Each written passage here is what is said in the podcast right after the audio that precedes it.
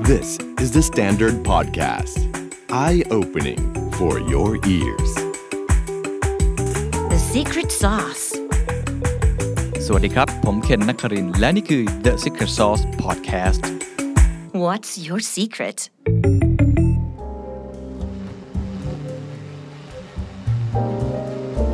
ยินดีต้อนรับทุกท่านเข้าสู่ The Secret Sauce Club นะครับ ก็ผมเคนนักคลินโฮสต์ของคุณเช่นเคยนะครับ วันนี้ดีใจมากเพราะว่าเป็น The Secret Sauce Club ครั้งที่ 3 นะครับ เราจัดมาแล้ว 2 ครั้ง อันนี้ผมไม่นับฟอรัมแล้วก็อีกหลาย ๆ งานที่เราจัดนะฮะ อยากทราบว่ามีใครเคยมา The Secret Sauce Club ไหมครับ ที่เป็นเล็ก ๆ แบบเนี้ยครั้งแรกกับพี่ตุ้มพี่โจ ครั้งที่ 2 กับคุณนิสเศรษฐาความตั้งใจของคลับเนี่ยผมตั้งใจให้มัน ง่ายๆ อย่างที่เราเห็นกันนะครับเวทีก็พยายามให้มันไม่สูงมาก แล้วก็สถานที่แห่งนี้ก็อยากให้มันดูน่ารักน่ารักเป็นกันเอง เพราะฉะนั้นวันนี้ไม่ใช่การเสวนาไม่ใช่อะไร แต่เราตั้งชื่อว่ามันคือการล้อมวงคุยนะครับ โดยที่ครั้งที่ 3 ครั้งนี้ต้องบอกว่าเป็นหัวข้อที่ปกติแล้วรายการของผมตลอด 5 ปีเนี่ยไม่ค่อยได้คุยครับ และเป็นหัวข้อที่น่าสนใจมาก คือธุรกิจปิดดีลเดือด คือการปิดดีลการเจราจาการต่อรอง ผมเชื่อว่าจริง ๆ เป็นทักษะที่สำคัญทักษะหนึ่งมาก ๆ ในการทำธุรกิจ ยิ่งในยุคปัจจุบันถูกไหมครับ ที่ตอนนี้เราต้อง collaboration กันต้องทำงานร่วมกัน ต้องจับมือกันมากขึ้น เราจะมีทักษะในการเจราจาต่อรองอย่างไร แล้วก็บุคคลที่จะมาพูดคุยในวันนี้ผมต้องบอกเลยนะฮะว่า คนนี้เป็นเรียกได้ว่าตัวพ่อของการปิดดิวนะฮะเพราะเมื่อกี้ผมนั่งคุยกับเขาประมาณครึ่งชั่วโมง เกือบได้หนึ่งดิวแล้วระหว่างเขากับผมเขาบอกราคาผมไปแล้วนะว่าขอถือหุ้นกี่เปอร์เซ็นต์ขนาดนั้นเลย เพราะว่าเป็นคนที่เจรจาต่อรองมาตลอดระยะเวลาการทำธุรกิจของเขานะครับนั่นก็คือคุณสุพันธ์มงคลสุทธี ผมขอเล่าประวัติสั้นๆ ให้ทุกท่านได้รู้จักกันมากขึ้นนะครับ เพราะว่าภาพที่ทุกท่านเห็นคุณสุพันธ์ผมเชื่อว่าใน 5-6 ปีให้หลังเนี่ยก็คือการเป็นประธานสภาอุตสาหกรรมถึง 3 สมัย ซึ่งเป็นคนแรกนะครับ แล้วก็ในปัจจุบันนี้ท่านก็ลงมาเล่นการเมืองนะครับก็เป็นหัวหน้าทีมเศรษฐกิจของอาพรรคไทยสร้างไทยนะครับก็คือของคุณหญิงหน่อย แต่ว่าก่อนหน้านั้นเนี่ยหลายคนอาจจะไม่ค่อยทราบว่าโอ้โหคุณสุพันธ์ผ่านการทำธุรกิจมาอย่างโชคโชนอ่าใช้คำว่าโชคโชนได้เลย เพราะว่าเริ่มต้นตั้งแต่ ต่อยอดจากธุรกิจคุณพ่อที่บ้านนะครับทำเครื่องเขียน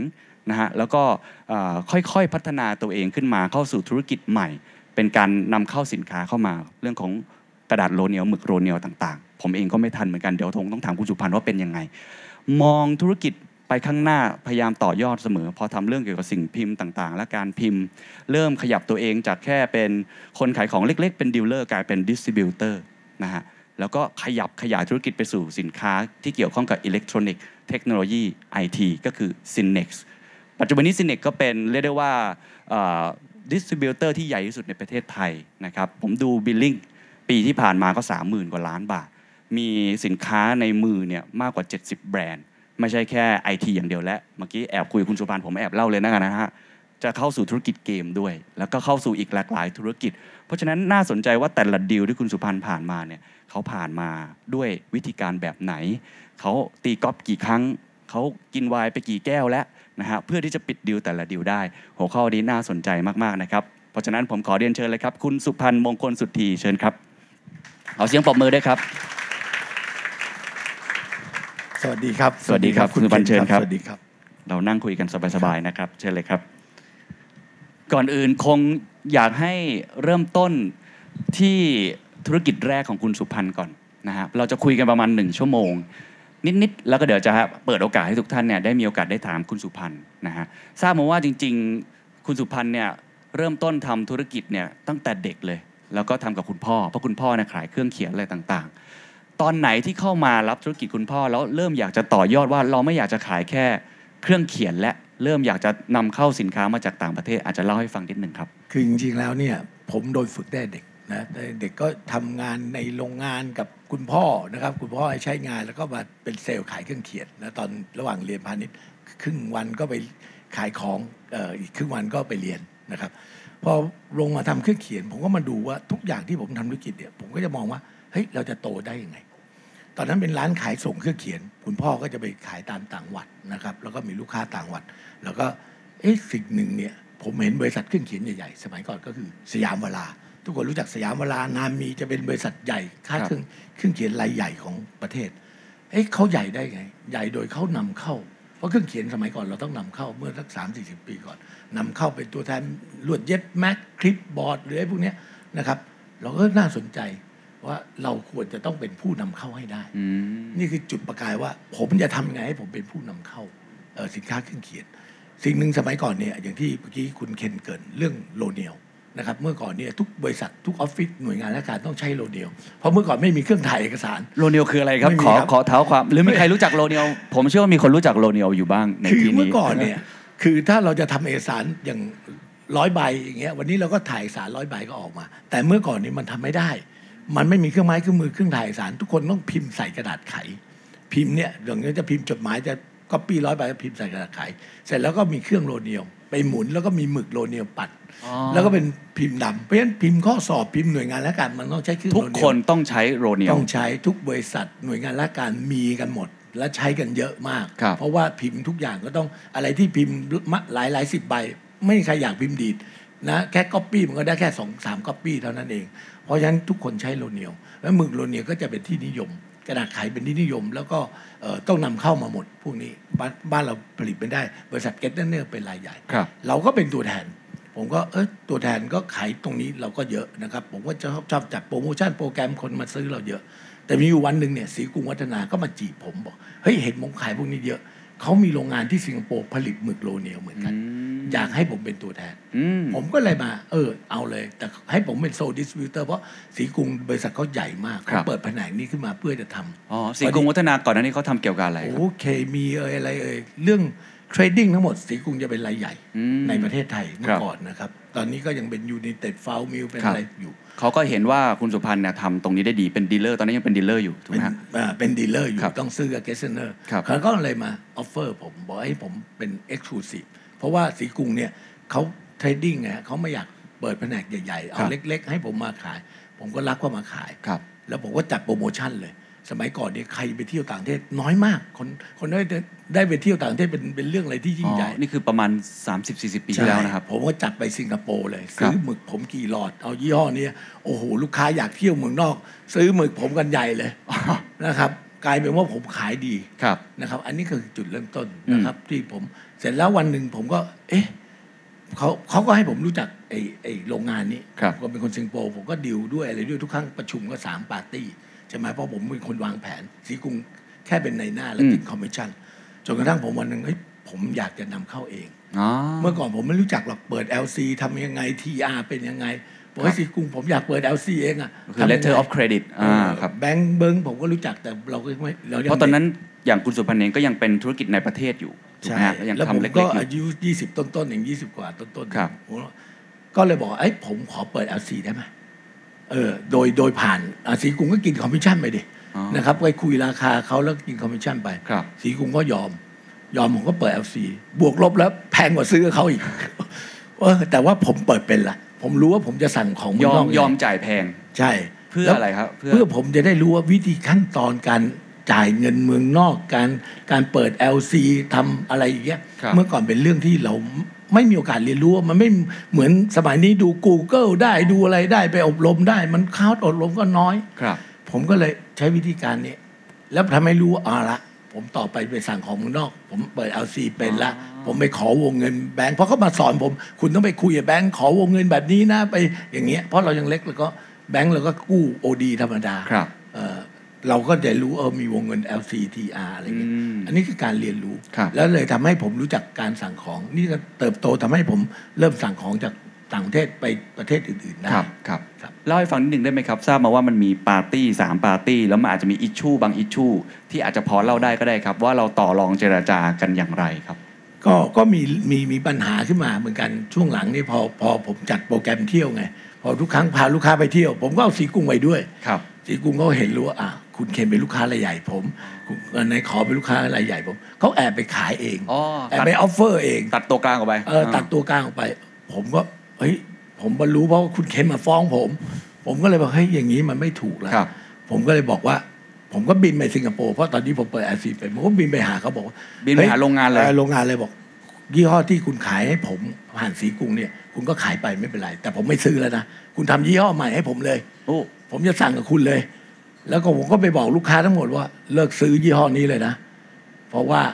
เพราะว่าเรารู้สึกว่าเราไม่ไม่ ถูก ได้ เอา รับ เปรียบ ควา อะไรแบบนั้น เออบอกว่าเดี๋ยวผมเอายี่ห้อใหม่มา ครับ ให้ทุกคนรอ ครับ แล้วระหว่างก่อนที่ผมจะเจอเจใจผมก็ซื้อของสีกรุงเข้ามา อืม ตุนไว้เลย อืม บอกว่าเออถึงเวลาถ้าเกิดยังเอาผมจะขายราคาถูกแต่ ครับ คุณยังไม่ขาย อืม สุดท้ายนี่เขาก็ขายไม่ออกเพราะว่าทางสิงคโปร์ก็ไม่ได้ขายของเขา ครับ ของผมก็มีอยู่ในโกดังคือยังบอกลูกค้ายังไม่ให้ขาย อื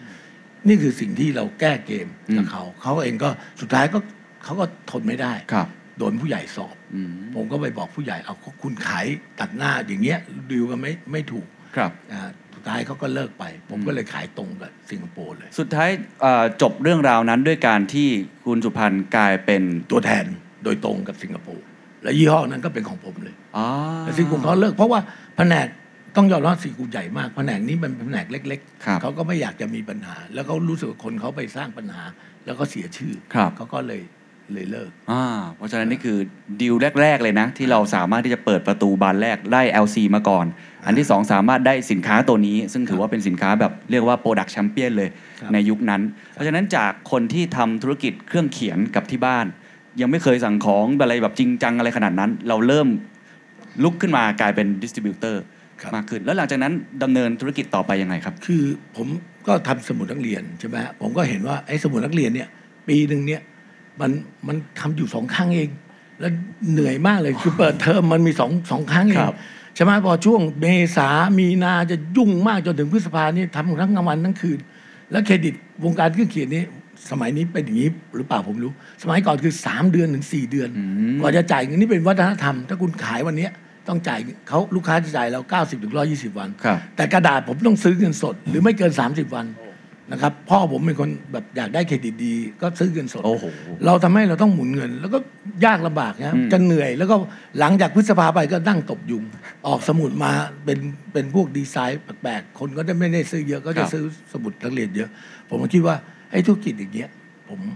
ไม่ชอบอะ ไม่ยั่งยืน ะครับไม่ยั่งยืน แล้วแต่ว่าช่วงทำธุรกิจผมเริ่มซื้อคอมพิวเตอร์มา อืม คอมพิวเตอร์เนี่ยผมเอามาใช้สมัยยุคแรกนะครับ ฮาร์ดดิสก์มีแค่ 40 เมกเองนะ วันนี้ไม่รู้กี่กิกแล้ว เป็นเทราไบต์ ครับ นะผมก็ซื้อฮาร์ดคอมพิวเตอร์มาใช้ แล้วก็รู้สึกว่าเพราะว่าอยากจะเอออยากจะเออเห็นว่าคอมพิวเตอร์มันดี อืม สิ่งแล้วผมอยากจะทำรีพอร์ตออกมาได้ชัดเจน อืม เพราะเมื่อก่อนเนี่ยลงบัญชีทุกอย่างต้องใช้มือเขียนหมด ครับ นะถ้าผิดก็ต้องใช้ลิควิดลบ อืม เพราะฉะนั้นกว่าจะได้รีพอร์ตอันนึงยากมากต้องค่อยๆนั่งไล่ดู แต่พอมีคอมพิวเตอร์มีโปรแกรมเสร็จ ผมอย่างน้อยก็ปริ้นรีพอร์ตสต็อกได้ ลูกหนี้ได้ อย่างเงี้ยเริ่มได้ไอ้ผมบอกไอ้นี่มันดีมาก เมื่อก่อนซื้อเนี่ยคอมพิวเตอร์ 40 เมกเนี่ยแสนกว่าบาทนะ สมัยก่อน ในยุคนั้นนะฮะ ยุคนั้นพร้อมปรินเตอร์ ค พ รับ ร้อมซอฟต์แวร์ ผมก็เอาผมมองว่าไอ้นี้ต้องรุ่งแน่แต่บริษัทใหญ่เริ่มเริ่มใช้แบงค์ใช้แล้วผมว่าไอ้เนี่ยต่อไปเนี่ยมันต้องรุ่ง แล้วผมอยากเข้าไปอยู่ธุรกิจนี้แบบอะไรที่มันรุ่งน่ะ ไม่อยากทำไอ้สมุดอย่างเดียวแล้ว ใช่แล้วผมว่ามีตรงนี้อะไรที่ผมคุ้นเคยคือกระดาษ ครับ กระดาษปรินเตอร์ คืออะไรก็ได้ที่ขอให้อยู่ใน เอ่ออุ อุตสาหกรรมนี้แหละ เออผมก็เลยมองไอ้กระดาษปรินเตอร์เนี่ย ผมว่าน่าจะทำได้ เพราะผมทำสมุด ผมมีคอนเนคชันเรื่องกระดาษ ครับ เพราะฉะนั้นผมซื้อกระดาษได้ถูกแน่นอนใช่ไหมผมก็ไปพยายามหาเครื่องที่มันผลิตกระดาษคอมพิวเตอร์ ครับ ไขว่คว้าหามันจนเจอไปซื้อเครื่องเซ็ก n d ์แฮนมาเครื่องเก่าๆ แล้วผมก็เริ่มทำกระดาษคอมพิวเตอร์ตั้งแต่วันนั้น อืม ก็เริ่มเข้าไปขายแบงค์ขายอะไรนะครับ ผลิตได้เดือนหนึ่งวันหนึ่งห้าสิบกล่องเอง นิดๆนะครับแต่ก็ยังดีแต่ ครับ เรามีผู้ผลิตแค่สองสามราย ตอนนั้นยังน้อยมากในป ยั ระ ง เทศไทย น้อยมากในประเทศไทย เพราะเครื่องคอมพิวเตอร์ยังมีมีไม่เยอะมีแต่แบงค์หน่วยงานราชการใหญ่ ครับ ๆนะครับออฟฟิศใช้ก็น้อย ก็เริ่มจากตรงนั้น แล้วมันก็โตขึ้นอย่างรวดเร็ว อืม เพราะตลาดมันเริ่มคอมพิวเตอร์มันเริ่มตกเอ่อราคามันเริ่มลง ภาษีตอนหลังๆ ก็เหลือศูนย์ ครับ นะครับแรก ๆ ตอนผมสั่งยังมีภาษีคอมพิวเตอร์สัก 20%ทำให้เครื่องมันแพงตอนหลังเหลือศูนย์หมด อืม เพราะทุกประเทศก็จะเหลือศูนย์หมดเพราะต้องการให้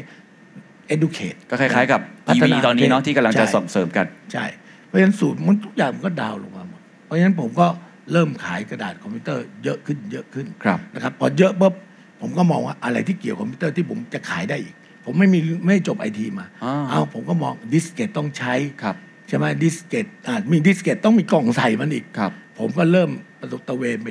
เดินทางไปไต้หวันไปเห็นพวกเนี้ย ก็เริ่มไป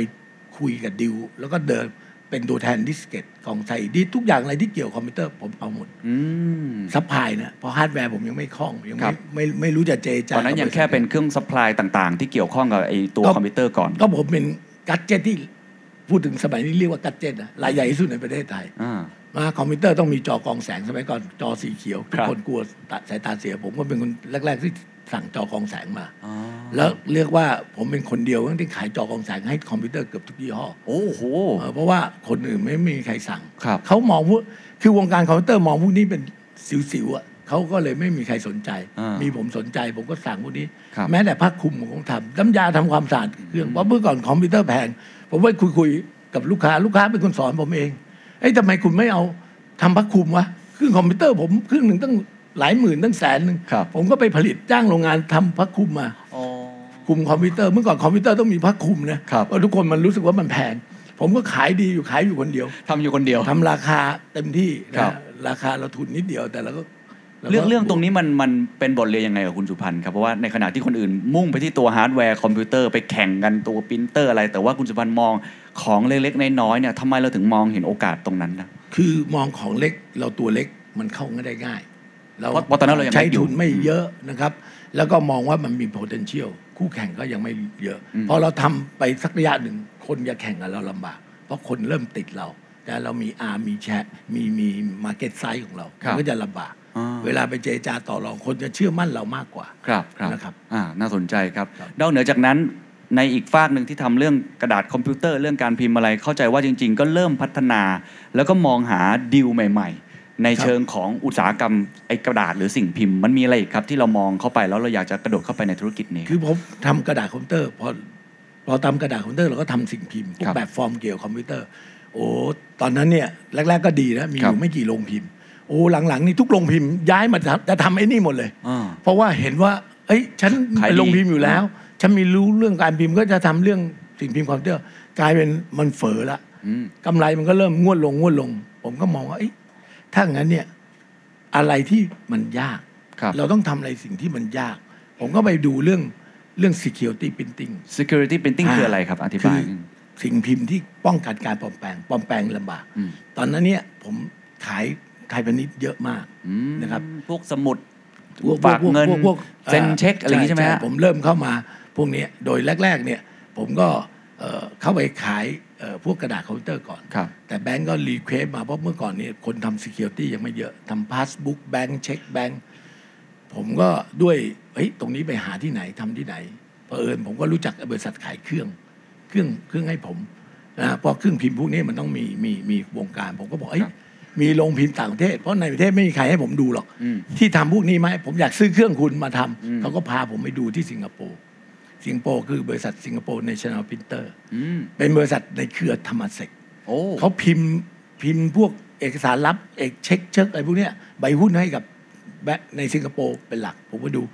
ดูแล้วก็เออ ผมก็เลยบอกเออผมผมก็รู้จักเขาก็เลยเจอผู้บริหารผมว่าเฮ้ยคุณทำพาสบุ๊กได้ เอางี้ดีกว่า ผมซื้อกับคุณได้ไหมซื้อสำเร็จรูปเลยมาขายที่เมืองไทย ใช่ไหมเพราะว่าเมืองไทยนี่คู่แข่งมันน้อยราคามันดี ไม่อยากตั้ง เอ่อ โรง ผม งา ก็ นอะไรเอง รู้จักแบงก์ นะ บางแบงก์ผมก็เลยเอาของเขาไปออฟเฟอร์ ครับ พอออฟเฟอร์ปุ๊บขายได้ มีแบงก์ใหญ่แบงก์หนึ่งซื้อผม เขาก็เห็นเห็นตัวเลขเขาก็ตกใจ เพราะอย่าลืมสิงคโปร์คนมันน้อย ครับ ใช่ไหมคนใช้พัสบุ๊กก็น้อย แต่ของเราโอ้โหูที่เป็นแสนเล่มนี้เขาตกใจเลย ครับ เขาก็เลยเลยมองว่า ผมก็เลยชวนเขามาหุ้นกันไหม อืม เขาเลยมาหุ้นกับผม อืม ที่โรงพิมพ์ผม อืม แล้วตอนผมพูดใหม่ๆผมก็ดีใจนะเพราะว่าเขาเขา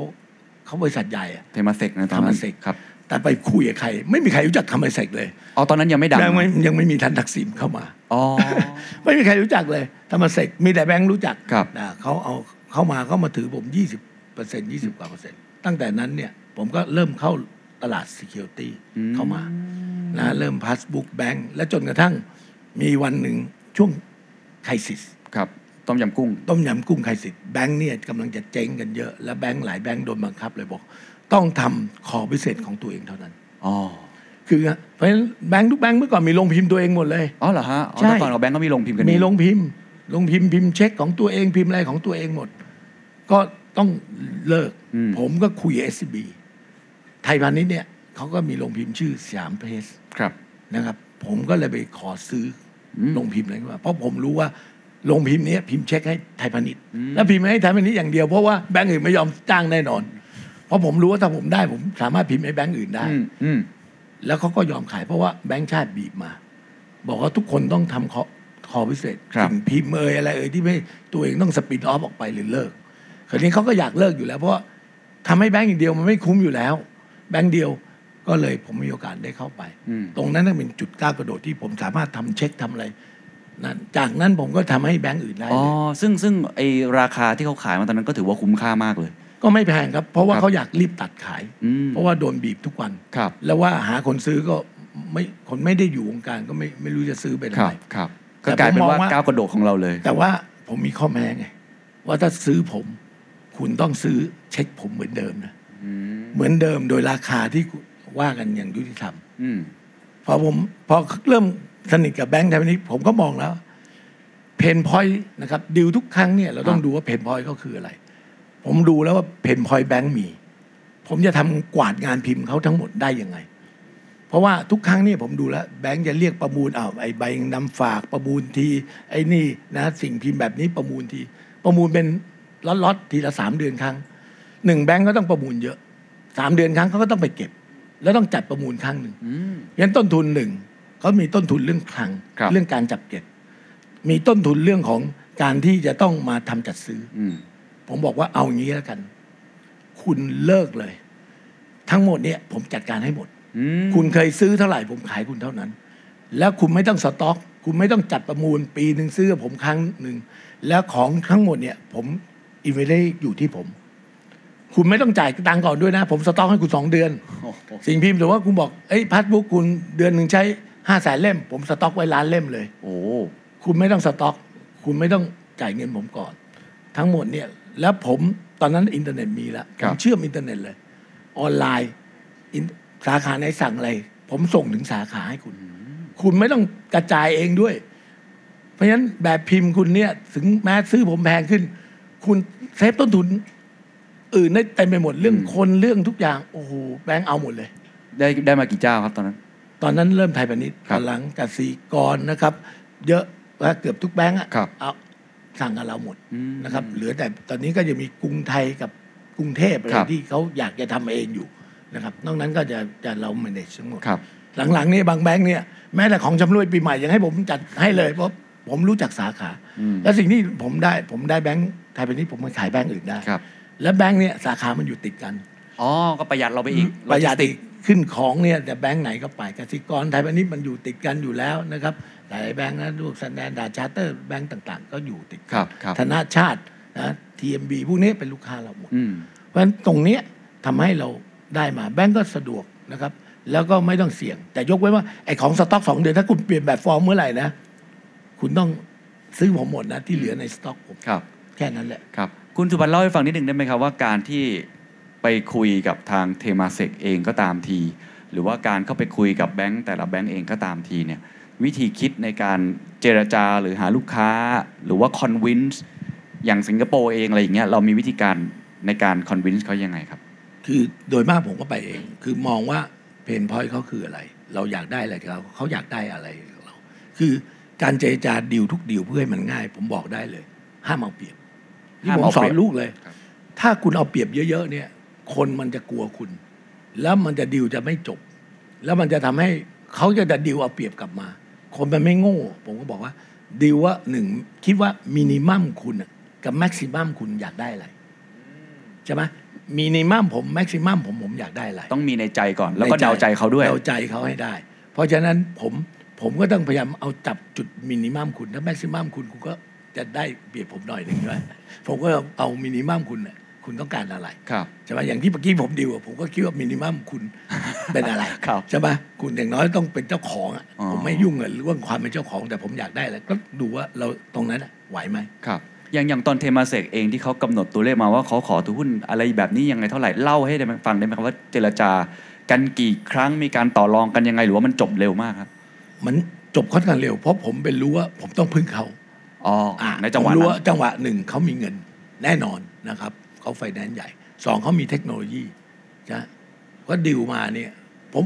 ตอนทำมันเสร็จมันง่ายเพราะดิวราคาพา อืม เออเพิ่มทุนเข้าไปขายราคาพา เพราะยังไม่ได้เข้าตลาด ครับ ใช่ไหมก็ง่ายเขาก็เพิ่มทุนเข้ามาจะเอากี่เปอร์เซ็นต์ แล้วเขาเองก็ไม่ได้อยากถือหุ้นใหญ่สมัยก่อนนะ แต่ว่าเดี๋ยวนี้ ดิวส่วนใหญ่บริษัทสิงคโปร์โยให้ทำเสร็จต้องการถือหุ้นใหญ่หมด ครับครับ นะสมัยก่อนเขาเออเป็นองค์กรเล็กๆเขาก็ไม่ต้องการถือหุ้นใหญ่ ผมโอเค อืม นะครับก็ถือมา20กว่าเปอร์เซ็นต์เขา ครับก็ต้องการถือ 25 ผมก็ง่าย 25 มันมันมีบอร์ดซีทมันมีมันมีออเทอร์ไลท์พอสมควร อืม แต่ผมก็ไม่ไม่เป็นไร ครับ นะครับ คือมันต้องดูว่าความต้องการเราอยากได้เขามาก หรือเขาอยากได้เรามาก อืม เขาก็อยากได้เราแค่เปิดตลาด อืม ถูกไหมถ้าเราเราไปงอแงวุ่นวายมันก็ไม่ได้ อ่า เออ เราก็จะดีลง่าย ครับคุณสุบันเล่าให้กับทุกคนฟังได้ไหมครับว่าไอ้ตัวเลขพวกเนี้ยปกติแล้วมันมีเกณฑ์ในหัวไหมว่าควรจะให้เท่าไหร่ เราควรจะเวลาไปซื้อกิจการเราอยากได้ตัวเลขประมาณเท่าไหร่ วิธีคิดของคุณสุพันธ์มันมาอย่างไงฮะ คือผมว่าวิธีคิดก็อย่างที่ผมบอกนะครับว่าเราอยากได้เขาแค่ไหน แล้วเขามาแล้วจะหนึ่งบวกหนึ่งต้องมากกว่าสองถ้าหนึ่งบวกหนึ่งเท่าทุนไม่ร่วมดีกว่า ถ้ามากกว่าสองเราไป ครับ แล้วมันรู้เลยว่าเขามาเนี่ยผมได้ อืม นะครับเขาก็ได้ ผมเปิดตลาดได้ง่ายเพราะผมมีตลาดอยู่แล้วผมขยายตลาดได้ อันเนี้ยง่าย ครับ นะครับคือถ้า1นบวกหทั้งสองคนต้องมากกว่า 2 นะ อืม ไม่ใช่บวกหนึ่งบวกหนึ่งผมมากกว่า 2 คุณเท่าเดิม หรือคุณน้อยกว่าเดิม ไม่มีทางดีลจบแล้วครับ อืม คุณต้องดูดีลด้วยเอ้ดีลนี้เขาได้ไหม อืม ผมจะคิดตลอดเวลาเวลาดีลเขาได้อะไร อ่า ถ้าคิดว่าผมได้อะไรเนี่ยมันง่าย ครับ แต่ต้องคิดว่าเขาได้อะไร แล้วเขาได้จนกระทั่งเขาน่าจะดีลกับเราไหม อืม แต่ถ้าถึงเขาได้ไม่คุ้มดีลเขาก็ไม่ดีลหรอก อืมอืม นะครับ เห็ ผ น มยก ภาพ ตัวอย่างอย่างตอนที่ผมไปจอยซิเนก ครับ เนี่ยชัดเจนเลย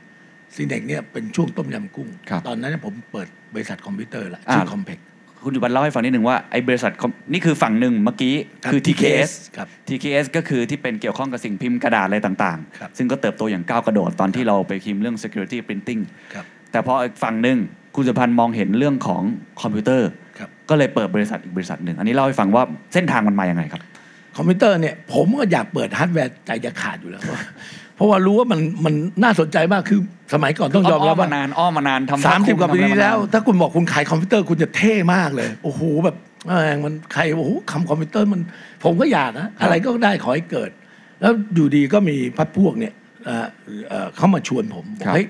เขาเนี่ยซีเกตเนี่ยซึ่งเป็นฮาร์ดดิสก์รายใหญ่ของโลกเนี่ยเขากำลังจะหาตัวแทนในเมืองไทย อืม แล้วไอ้สามประเทศเนี้มาเลเซียสิงคโปร์ฮ่องกงสามคนเนี้เขาเป็นตัวแทนในแต่ละประเทศ อ๋อ อยู่แล้ว อยู่แล้ว คุณสุพันธ์รู้จักอยู่แล้ว ผมไม่รู้จักรู้จักผ่านเพื่อน อ๋อ เพราะว่าเพื่อนผมคนเนี้ยเป็นคนมาเลเซียผมขายดิสเกตให้เขา ครับ ไอ้สามคนนี้ก็มาถามคนนี้เอ้ยเองขายของในเมืองไทยเมืองไทยเนี่ยใครน่าสนใจที่จะมาหุ้น อ๋อ เขาก็เลยมาชวนผม ครับ มาหุ้นซีเกต มาเลเซีย อ่าสิงคโปร์เอ่อแล้วก็ฮ่องกง ฮ่องกง อ่าผมว่าโอ้โหดีลนี้ต้องได้แน่เพราะเขาโอ้โหใหญ่มากเพราะถือว่าสามประเทศใหญ่เลย ครับ จะมาเปิดเมืองไทยก็เอาดิผมก็โอเคมาหุ้นบอกเอาเท่าไหร่สี่คนก็ถือกันคนละยี่ห้าบอกอะไรก็ได้ แฟร์ๆ ผมผมจัดให้หมด ผมถือยี่ห้าก็ได้ แต่ผมขอเอ่อเรื่องออฟฟิศออฟฟิศผมเรื่องคนผมหายให้ได้หมด ครับ สุดท้ายพอเป็นไงพอพอจะไปขอซีเกตเพอเอิญช่วงนั้นเนี่ยสาวิยาต้องยอมรับว่าคือเบอร์หนึ่งของประเทศไทยเรื่ สา อง มริยา IT ก็คืออีกบริษัทหนึ่ง ใช่ SVOA ตอนนั้นยักษ์มาก ครับ พอดีคุณแจ็คกับคุณดันลงค์อ่ะพี่น้องกันเขา ครับ ทะเลาะกัน อืม เขาอยู่บริษัทเดียวกันคุณดันลงค์เลยออกมาจากคุณแจ็ค ครับ เขาหนึ่งคือมือการตลาดเบอร์หนึ่งของ SVOA เขาก็รู้จักซีเกตดี เขาก็เลยขอซีเกตเป็นตัวแทน สุดท้ายผมไม่ได้ อ๋อแป๊กเหรอฮะ แป๊ก เพราะเราไอ้สามคนนั้นใหญ่จริง แต่ ครับ เขาบอกสุพรรณหัวอยู่ ไม่รู้เรื่องเลยเรื่องไอทีบอกเป็นแค่ซัพพลายตลาดไอทีนี่หูสาวิยาเขาเข้ามาปลักอินได้เลย คือเหตุผลตอนนั้นเขาให้เหตุผลว่า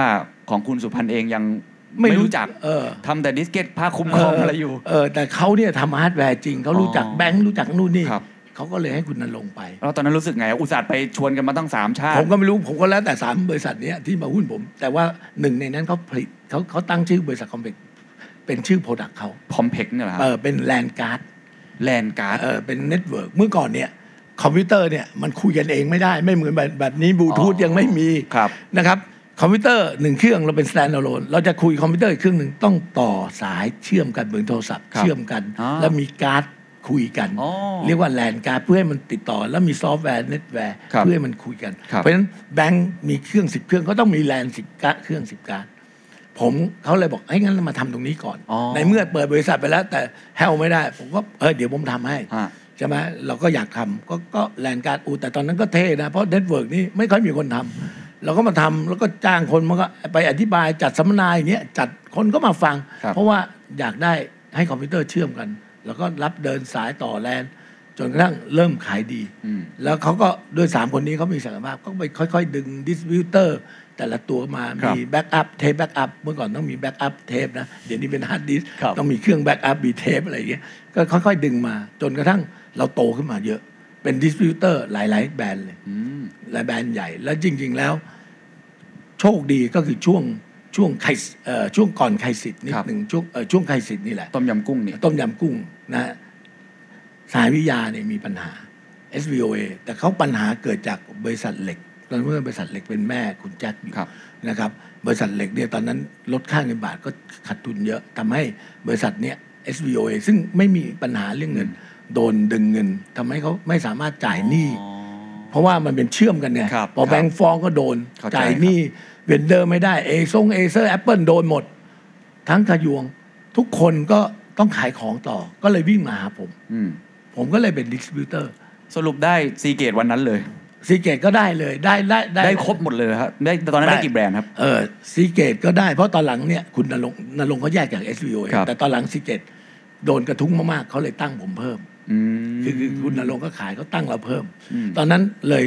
แบรนด์ต่างๆเลยเลย เริ่มรู้สึกว่าฝากไว้กับคนคนเดียวไม่ได้ ครับ ก็เริ่มจะมีดิสวิวเบอร์สองลายบ้างสามลายบ้าง เพราะฉะนั้นทุกลายเราก็ก็จะได้ อืม แล้วก็ได้แล้วก็เริ่มโตขึ้นนะได้ Intel ได้ ครับ ซีเกตได้แบรนด์ใหญ่ๆเยอะ ครับอย่างอย่างตอนนั้นคุณสุพันธ์เล่าให้ฟังได้ไหมครับว่าตอนแรกที่อ่าเมื่อกี้เราแป๊กๆกันนิดนึงเนาะแล้วก็ค่อย ๆทำไอตัวแลนการ์ดไปก่อนเนี่ย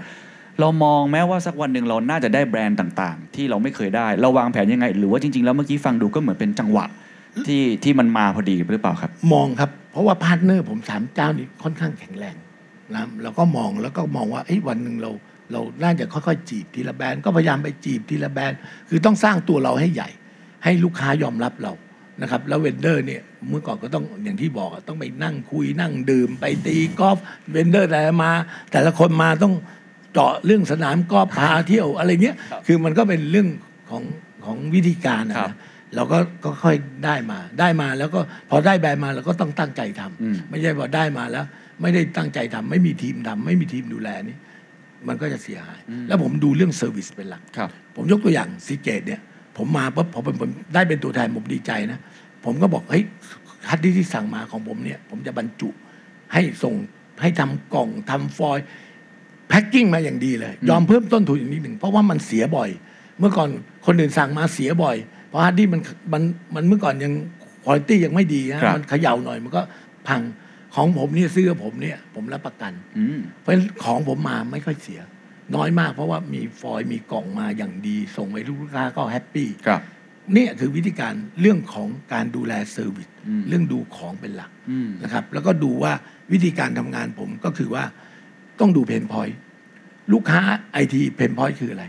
คือไม่มีใครอยากมีสต็อก อ๋อเจ๋งครับ ราคามันล่วงตลอดถูกไหมอย่างพวกพันธุกพันทิปเมื่อก่อนเนี่ย ไม่มีใครอยากมีสต็อกหรอก ฮะ นะครับ ผมก็บอกเฮ้ยอย่างนี้ยผมเนี่ยหนึ่งอันดับแรกคือ ผมต้องบอกทีมผมสั่งเช้าต้องได้บ่าย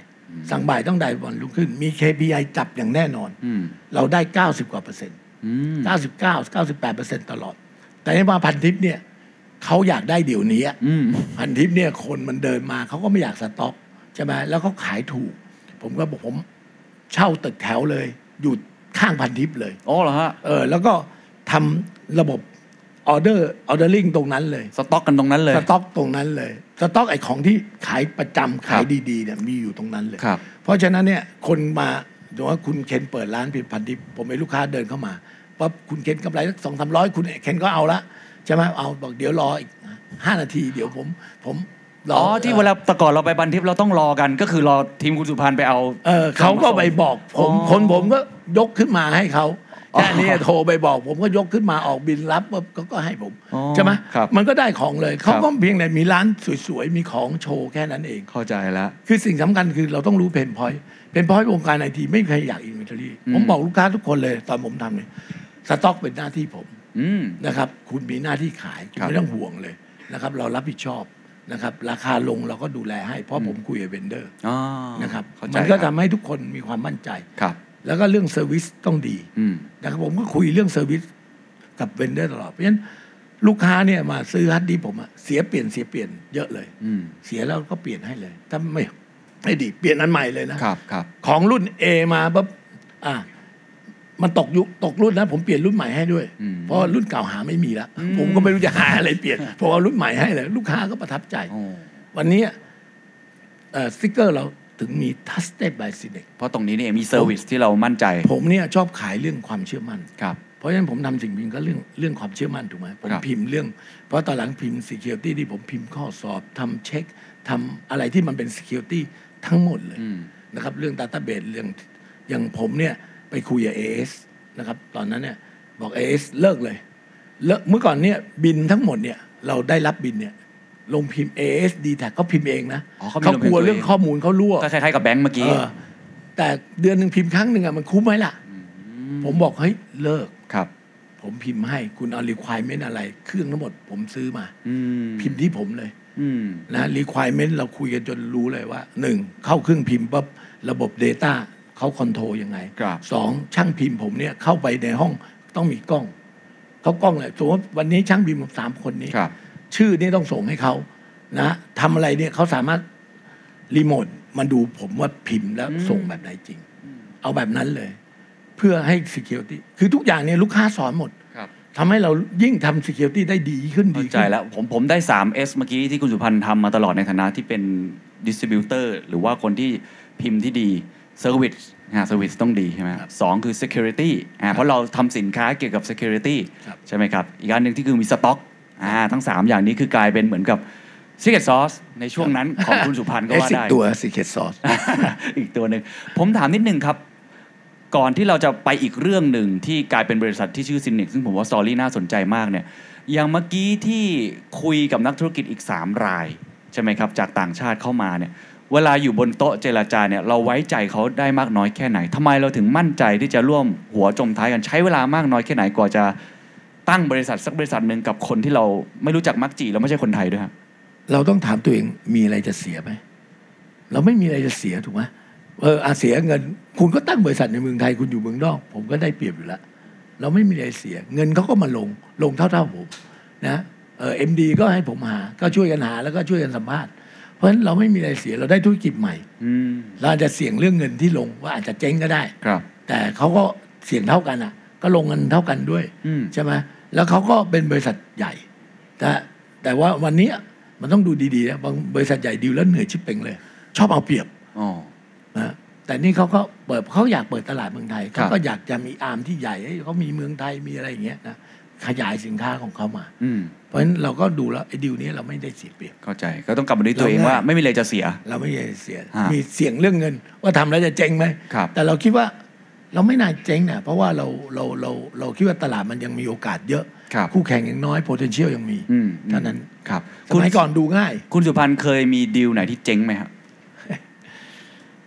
ดิวเจ๊งก็มีนะ ครับ ผมเคยตั้งไอ้สิ่งพิมพ์เอ่อเมื่อก่อนเนี่ยเขาฮิตแฟรนไชาย แฟรนไช ผม ส์ ก็บอกแฟรนไชส์นี่มันต้องดีแน่ ครั น บ อน แล้วผมก็มองว่าเอ๊ะผมอยากทำแฟรนไชส์การพิมพ์เมื่อก่อนตอนนั้นทำโรงพิมพ์ มันโรงพิมพ์ไปเปิดตามต่างจังหวัดเอ้ยมันก็น่าจะสนใจ แต่ผมเปิดคนเดียวไม่ได้ ผมต้องเอาพวกมาช่วย ครับ ผมก็ไปรู้จักบริษัทไอเฟกเมื่อก่อนไอเฟกในตลาดนะ แต่ตอนนั้นเขาขายเครื่องถ่ายเอกสารมินอนตะหรือยี่ห้ออะไรผมจำไม่ค่อยได้ละเพราะฉะนั้นคือโรงพิมพ์มันต้องมีเครื่องถ่ายมีเครื่องอะไรอย่างเงี้ยแล้วก็มีบริษัทซอฟต์แวร์ IRC ครับ ตอนนี้ก็ยังอยู่ในตลาด ผมก็สามคนรู้จักผมชวนเอ้ยมาเปิดไหมผมขายไอเดียทุกคนเห็นด้วยเอา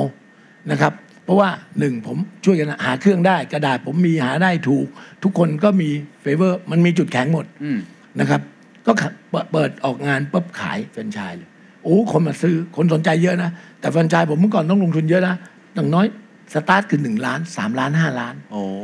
เพราะว่ามันเป็นเงินเยอะเหมือนกัน ครับ เพราะว่าเครื่องมันม่ เครื่องจั ด้ กรอะไรต่างๆ นะแล้วก็ทุกคนต้องมีสถานที่แล้วก็มีดูแล้วก็มีจ้างเอ็มดีเลย สุดท้ายเนี่ยคนที่มาดิวที่มีตังค์เนี่ยเป็นคนที่มีธุรกิจอื่นรวยหมดเลย อืม แล้วเขาไม่ได้ลงมาเองอ่ะเขาอยากให้ลู ก เขาอยากให้ลูกทำไม่รู้ลูกมันไม่มีอะไรทำสักทีเมื่อก่อนแฟรนไชายยังว่าเอ้ยนี่มันน่าทำลงพิมพ์น่าทำก็บอกทำธุรกิจให้ลูก แต่ลูกมันไม่ทำ อ่ะ เข้าใจไหมลูกมันก็ไม่คือลงพิมพ์บางทีเด็กวัยรุ่นมามันเหม็นด้วยอะไรด้วย ครับ มันก็เลย ส่วนใหญ่ทำแล้วเจ๊งหมดเลย อ้าว กลายเป็นว่าก ลายว่ามันเขาก็รับงานไม่ได้ เราก็พยายามเข้าไปเทรนอะไรเขาไม่ได้แต่ถ้าคน แสดงว่าตัวธุรกิจมันพอไปได้ แต่ว่าไอคนที่มาซื้อแฟรนไชส์เราเนี่ย มันกลับอาจจะไม่ได้ทำแบบจริง มี จัง รอดอยู่หลายโรงพิมพ์ แล้ว ครับ วันทุกวันนี้ก็ใหญ่แล้วเพราะว่าเขาลงมาทำเองเขาชอบเอง อ๋อ ไอเนี่ยรอด ครับ นะครับ แต่จริงๆเราเองก็ต้องยอมรับว่าส่วนที่เราเราไม่ไม่ดีก็มี เพราะว่าเราเราก็ไม่ได้เข้าใจเรื่องแฟรนไชส์เยอะ เราก็ต้องคิดกลไกคิดระเบียบ แต่ว่ามันก็ต้องคิดไป คือเรียนไปด้วยคิดไปด้วยอะไรเนี่ย มันก็จะมีช่องว่างอยู่เรื่อยๆนะครับ แล้วลูกค้าก็อยากให้ทำไมไอ้นี่ไม่ได้ไอ้นี่ทำไมพิมพ์ไม่ได้พิมพ์แล้วไม่มันต้องใช้สกิลด้วย ถูกไหมแล้วก็หาช่างพิมพ์มาไม่ดีเราก็ซวยอีกใช่ไหมเราก็ต้องผลิตเทรนนิ่งช่างพิมพ์เขาบางทีคนเนี่ย คือบางคนมีสกิลก็อีกเรื่องหนึ่งแต่เขาเอาคนที่ส่วนใหญ่ถูกๆมาให้เราเทรนอะมันก็เทรนแล้วมันพิมพ์ได้ไม่ดีอ่ะ ครับ มันก็เป็นเรื่องที่เออ นี่เป็นบทเรียนแล้วนะ สุด ขายของยากบางทีมันก็ทำ ให้เรา มั มัน ละเอียดงานมันละเอียด ใช่ แล้วสุดท้ายเป็นไงฮะเดี๋ยว สุ นั้ ด น ท้าย ก็ล้มเลิกไป ก็เลิกไป ก็ถือว่าขาดทุน ขาดทุน อันนั้นขาดทุน แต่ก็ไม่มีอะไร ทุกคนก็ยังเป็นเพื่อนกันเหมือนเดิม ครับ ผมเป็นคนไม่ชอบทะเลาะกับใคร แล้วบทเรียนที่ได้จากเรื่องนั้นเป็นไงฮะ ก็ก็เป็นเออเราก็มีความเออระวังมากขึ้น อย่ามองอะไรโพสิทีฟมาก ๆ นะครับ คือต้องมองลึกกว่านั้นไอ้ค ครั น บ คนซื้อเออจริง ๆ แล้วมันจะเป็นไงคนที่ดีลต่อไป มันเขาต้องมีโอกาสประสบความสำเร็จด้วย ครับ คือเรามองว่าเรามองข้างเดียวไม่ได้ ต้องมองข้างของคนที่เราดีลด้วย อ่า เขาจะไปต่อยอดยังไงให้ประสบความสำเร็จ เพราะมันต้องจับมือกันเนาะไม่ใช่เราทำคนเดียว ไม่งั้นก็อย่างที่ผมบอกดิวหนึ่งบวกหนึ่งถ้าเป็นสามเฉพาะผมทางนี้เหรียญหนึ่งเนี่ยไม่มันก็สุดท้ายมันก็จะมีปัญหา ครับครับ ครับ อย่างเมื่อกี้ที่เล่าถึงการที่เราเป็นดิสติบิวเตอร์ใช่ไหมครับ มีมีอยู่ดีลเลอร์ต่างๆ อยู่ในพันทิปมากมาย แอบเล่าให้เราฟังนิดนึงได้ไหมครับ ทราบว่าจริง ๆ คุณสุพันธ์เคยเกือบจะทำดีลเลอร์เองด้วย อยากจะขายฮาร์ดแว ร์คอมพิวเตอร์เอง อีกดิวหนึ่งนะครับ คือดิวเนี้ยเป็นผมผมมองแล้ว ผมมองว่าเมื่อสักสิบกว่ายี่สิบปีแล้วสิบกว่าปี ผมเห็นว่าไอ้ร้านคอมพิวเตอร์พันทิปอะเมื่อก่อนสมัยก่อนไปพันทิปมันจะมีร้านคอมพิวเตอร์หน้าตาไม่เหมือนกันเลย แต่เจ้าของมีอยู่ไม่กี่คน เพราะเจ้าของเขาเมื่อก่อนใช้ใช้ยุทธการอีกแบบหนึ่งว่า คุณมาซื้อร้านผมอ่าคุณไม่ซื้อเดี๋ยวไปร้านนั้นก็ของผม แต่เขาใช้ชื่อร้านต่างกัน ครับ แล้วก็โทรบอกกันไอ้คนคนนี้ไปคุณอย่าไปมันจะซื้อนี่อ่ะมันก็จะ ลดราคาให้หน่อย คือเป็นเหยื่อ อ๋อ เป็นเหยื่อเขาแน่นอน เขาใช้ยุทธการแบบนี้ แต่ผมมองแล้วเฮ้ยจริง ๆ แล้วผมไปดูเมืองนอกมา ครั จ บ ริง ๆ แล้วมันน่าจะทำช็อปอะไรสวย อืม ๆช็อปแล้วเหมือนกันหมดเลยดิวเหมือนกันหมดเลย ผมก็เอ้ยทำได้นะผมก็เชิญลูกค้าผมทั้งหมดเลยที่ดีลเลอร์พวกช็อปพวกนี้มาทั้งคุณสุระเจ้าของบาบาน่าทั้งจิ๊บทั้งอะไรเชิอ๋ญอ มา เหรอฮะ หมดเลย ผมมาทำอบรมแล้วผมทำทำสไลด์ทุกอย่างโชว์ให้รู้ว่าผมออกแบบร้านไว้เรียบร้อยชื่อคอมสกาผมชวนเขาทุกคนมาหุ้น ครับ เรามาหุ้นกันไหมทุกร้านเนี่ยหุ้น แต่ว่าใช้ชื่อร้านเดียวกัน แล้วมาใช้อำนาจต่อรองแล้วไปซื้อกับเวนเดอร์ด้วยกัน ก็ก็มีโอเค แต่หลายคนไม่โอเคไปทำเองเลย คุณสุระไปทำเองเลยบาบาน่าช็อปออกมาจิ๊บช็อปออกมา คอม แต่ผ เซเว่น ก็ เลยดังที่เราเห็นกันทุกวันนี้ เออเป็นคอมเซเว่นเขาก็ใหญ่โตคราวนี้สาเหตุที่เราใหญ่ไม่ได้ มันก็เหมือนกับผมดูนะ ก็เหมือนกับสาพัฒน์มาทำเซเว่นอ่ะหนึ่งศูนย์แปด อ๋อครับ ของผม ครับ เยอะจริง แต่ของผมมีแต่ของของผมอะ มันก็เพราะเราอยาก มัน จะข ไม่ องขาย ไม่ ของตัว ไม่ เอง ไปคุยกับคนอื่น เขาก็ไม่คุยกับผม ครับ เพราะผมเป็นใช่ไหมเพราะว่าผมเป็นคู่แข่งอะไรเงี้ยมันก็เลยเลยอึดอัดถึงแม้แบบพยายามที่จะปีกว่าเป็นคนละเบคนละคนละเอ่อชื่อนะ ค อะ รับ ไรเงี้ย แต่ทราบมาว่าจริง ๆ คุณสุพันธ์ก็ลงมาทำจริง ๆ ด้วยเปิดอยู่หลายร้านอยู่นะฮะ ก็อยู่ประมาณเกือบสิบล้านนะตอนนั้นนะครับ นะเปิดเพราะว่าสิบกว่าล้านด้วยเพราะมีบางลูกค้าบางคนก็ทำกับผม อืม คือทำก็ยอมเป็นแฟรนไชายผม อืม แต่ผมก็พยายามที่ไม่คิดอะไรนะ พยายามที่จะเอาเป็นแค่ แค่คิดว่ามันต้องมีรีเทลมีช็อปของเราเอง ครับ อะไรเองมันจะได้ง่าย แต่สุดท้ายก็ไปไม่ได้ อ๋ออั อันนี้ก็เป็นดีลที่ เลยรู้ว่า ถ้าเราไม่ถูกกับแฟรนไชายเปล่าเนี่ย ทำสองแฟรนไชายเจ๊งสองแฟรนไชายเลยไม่เคยคิดจะทำแฟรนไชายอีกเลย ของถนัดไม่เหมือนกันนะฮะ เออเพราะว่าแฟรนไชายผมว่ามันเป็นเรื่องละเอียดอ่อน อืม แล้วว่าความเป็นเจ้าของของแต่ละแฟรนไชส์ ครับ เยอะ ครับ เราต้องคุยกับคนเจ้าของเยอะๆเนี่ยมันไม่ง่าย ครับอ่ะโอเคครับ เราพอเห็นภาพพอถึงมาถึงจุดนี้จริง ๆ ก็ถือว่าประสบความสำเร็จมากแล้วนะฮะ ผมคิดว่าอีกดีลหนึ่งที่คุณสุพันธ์ทำแล้วก็ต่อรองมาคือน่าสนใจก็คือ s ินเน็กซ์มันเกิดขึ้นได้ยังไงครับ คือพอก็เหมือนกันพอหลังใครสิทธิ์นิดหนึ่งนะพวกซินเด็กเนี่ยเขาก็อยากขยายฐานซินเด็กนี้ต้องยอมยอมรับว่าเขาเป็นเมื่อก่อนเป็นเบอร์สองของโลก วันนี้เป็นเบอร์หนึ่งของโลกนะเขาเป็นดิสติบิวเตอร์รายใหญ่มากนะเขารวมกับ Tech Data เพิ่งรวมกัน ครับ ถือว่าในโลกนี้เขาใหญ่มาก ตอนนั้นเนี่ยเขาก็ ก็เหมือนกัน เช่นเดียวกันเขาก็จะมาเมืองไทย ครับ เขาก็ไปถามพาร์ทเนอร์ ถามคนเขาเออในฮ่องกงที่เคยเป็นพาร์ทเนอร์ผมตั้งเนี่ย คอมเพกเนี่ย เออเขาไปซื้อฮ่องกงก่อนเทคเลยเออซื้อบริษัท ซื้อ นี้ ก็ซื้อซื้อซื้อเพื่อนปัจจุบันคนนั้นแหละ เออซื้อก่อนนะครับ แต่ว่าตอนหลังไอ้สามบริษัทนี้ที่หุ้นของผมแต่แรกเขาเขาย้ายหุ้นมาอยู่ทีเคสหมด เพราะ ครั ว่า บ ตอนนั้นผมเอาทีเคสตลาด ผมบอกให้คุณอยู่คอมเพล็กซ์มันมันมันไม่รู้จะเข้าตลาดเมื่อไหร่แต่ผมอยากให้คุณมีเงินอย่างน้อยมีกำไรมาอยู่ อ่า ที่ เข้า ที ใจ เคส ครับ ก็จะได้ โอน exit หุ้นไป ด้ ที่ TKS ออ เพราะ TKS เรา ที่เขา ทำเป็น มา ตัว ถือ สิ ร้อย น เปอร์ ทุ เซ็น น ต์ ครับ มาถือคอมเพล็กซ์ร้อย เข้าใจครับ เขาก็เลยแนะนำมา แนะนำมาอีกว่าเฮ้ยคุณฟันใช้ได้ เพราะหุ้นกันมานี่ ผมไม่มีบัญชีผมบัญชีเดียวตลอดทุกอย่างชัดเจน พวกนี้ความซื่อสัตย์อะไรก็เกี่ยวมากนะทำให้คนรีเฟอร์ นนี้เอาผมขายเรื่องทัสไง อ่า ขายเรื่องความเชื่อนะครับ ต้องซื่อสัตย์นะเพราะฉะนั้นเขาก็มาดู มาดูว่าเอ้าวตอนนั้นพอดีหลังใครสิทธิ์โอ้ ครับ โหเขาช็อปอะไรก็ได้ ของคนไทยมันถูกหมดอะ ล้มละลายกันหมด ล้ม เลย ละลายกันเจ๊งไปหมด แต่ของผมมีกำไร เพราะว่าตอนนั้นเนี่ย พอดีสายยามีปัญหาสินค้า อ๋อ มันไหลเข้า โอนเข้าสินค้ามา ผมก็เริ่ม ต้มยำกุ้ง เพราะหลัปี คือไม่กระทบเลยฮะ ตัวคอมเพกกระทบน้อยมาก เพราะเครดิตเรายังไม่ดีมันกู้แบงค์น้อย ตอนก็เลยไม่กระทบ ครับ แต่ตัวทีเคสกระทบตอนนั้นกู้ มีกู้ แต่ว่าตัวคอมเพกนี้เราไม่ค่อยกู้เพราะเพราะเราก็เป็นไอที ครับ เราก็มีแต่วงเงินซื้อมาขายไป มีกระทบบ้างแต่ไม่เยอะ ครับ เรื่องหนี้ต่างประเทศแล้วก็หนี้ต่างประเทศขายไอทีมันหนี้สั้นอ่ะ อืม ยิ่งจ่ายเร็ว ก็ก็ก็ไม่มีปัญหาถ้าจ่ายช้ามีปัญหา เพราะว่าเราต้องต้องคือขายวงการไอทีนะ ผิดชำระวันเดียวก็ไม่ได้ โอ้โห คุณโดนล็อกหมดเลย อืม โอ้ตอนขายของ Intel ใหม่ ๆ ผมว่าปวดหัวเขานะ เราขายผ่าน LC อยู่ดีเขาไม่ได้ไปตัวเขาเองไม่ได้ไปเก็บเงิน ครับ แล้วขึ้นมาในระบบช้าหนึ่งวันเนี่ย กลายเป็นมุมผิดนัดชนะโดนล็อกนะ ก็ โอ้โหต้องหาวิธีโอนเงินให้เขาตรงแบบไปผ่าน LCTR นี่ไม่ได้เลยนะ โอ้ เพราะว่าบาง LCTR มีโปรเซสการ ครับ เก็บเงิน ต่อให้เราบอกให้เราจ่ายเงินทั้งเราแล้ว เขายังไม่ได้เงินเขาถือว่าเขาไม่เอา เพราะ นะ ฉะนั้นสินค้าทีสตริกมาก สติ๊กมากเพราะฉะนั้นผมก็เลยไม่มีปัญหา ก็เลยรอดมาได้ เลยรอด ครับ เพราะฉะนั้นเขาก็มาปุ๊บเขาก็เอออยากหุ้นเขาดูเอ้ยแต่บริษัทผมกำไรดีนี่ อืม ก็กำไรเพราะเขา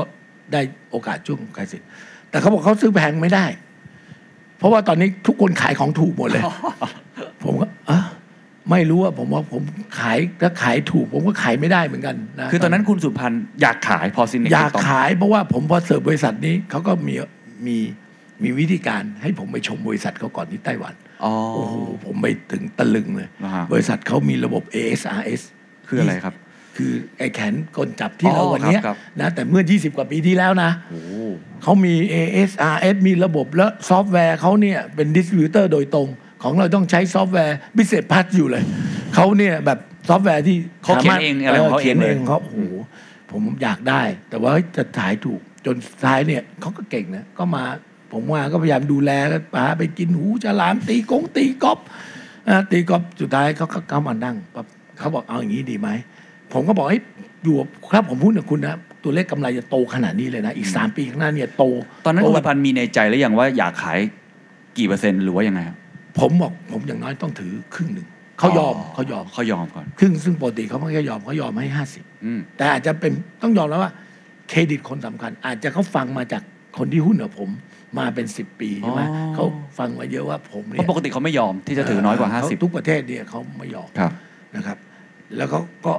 เออเขาก็มานั่งคิดว่าจะทำยังไง อืม นะครับผมบอกเฮ้ยผมต้องขายตอนเนี้ยคือตอนนั้นเนี่ยเขาลงทุนผมเนี่ยเป็นหุ้นร้อยล้าน อืม ร้อยล้านบาท ครับ แต่ผมขายเขาประมาณร้อยยี่สิบ ครับ จบที่ร้อยี่สิบนะแต่ว่าแต่ตอนนั้นร้อยยี่สิบผมไม่ยอม ผมจะต้องการสองร้อยอะไรอย่างเงี้ย โอ้ เพราะว่ามันต้องมากกว่านี้ใช่ไหม ฮะ แต่เขาบอกเฮ้ยที่คุณบอกว่าคุณจะกำไรสามปี ผมบอกว่าถ้าคุณหุ้นกับผมเนี่ย คุณเกณฑ์หุ้นกับผมนะ ปีหน้าผมจะกำไรสามสิบล้านปีต่อไปห้าสิบล้านปีต่อไปร้อยล้าน เพราะว่าผมรู้ว่าเขาหุ้นกับผมได้เปรียบแล้ว ผมได้เทคโนโลยีเขา เขาก็ออกดีมากเลยเป็นดีลที่ผมว่ามันเป็นน่าสนใจนะ ก็บอกเอาอย่างนี้ก็แล้วกันสามปีที่คุณบอกกำไร ผมให้คุณร้อยเปอร์เซ็นเลย ไม่เอาเลย ไม่เอาเลยแต่ว่าผมขอซื้อราคานี้ โอ้ ก็คือ 120 เออมันก็ เอ วัดใจกันนะ ฮะ ถ้าผมทำไม่ได้ เขาก็ได้ไม่เสียหายเยอะ อ่า ถูกไหม ถูกครับ เขาจะรู้ว่าไอ้ผมแม่งทำไม่ ได้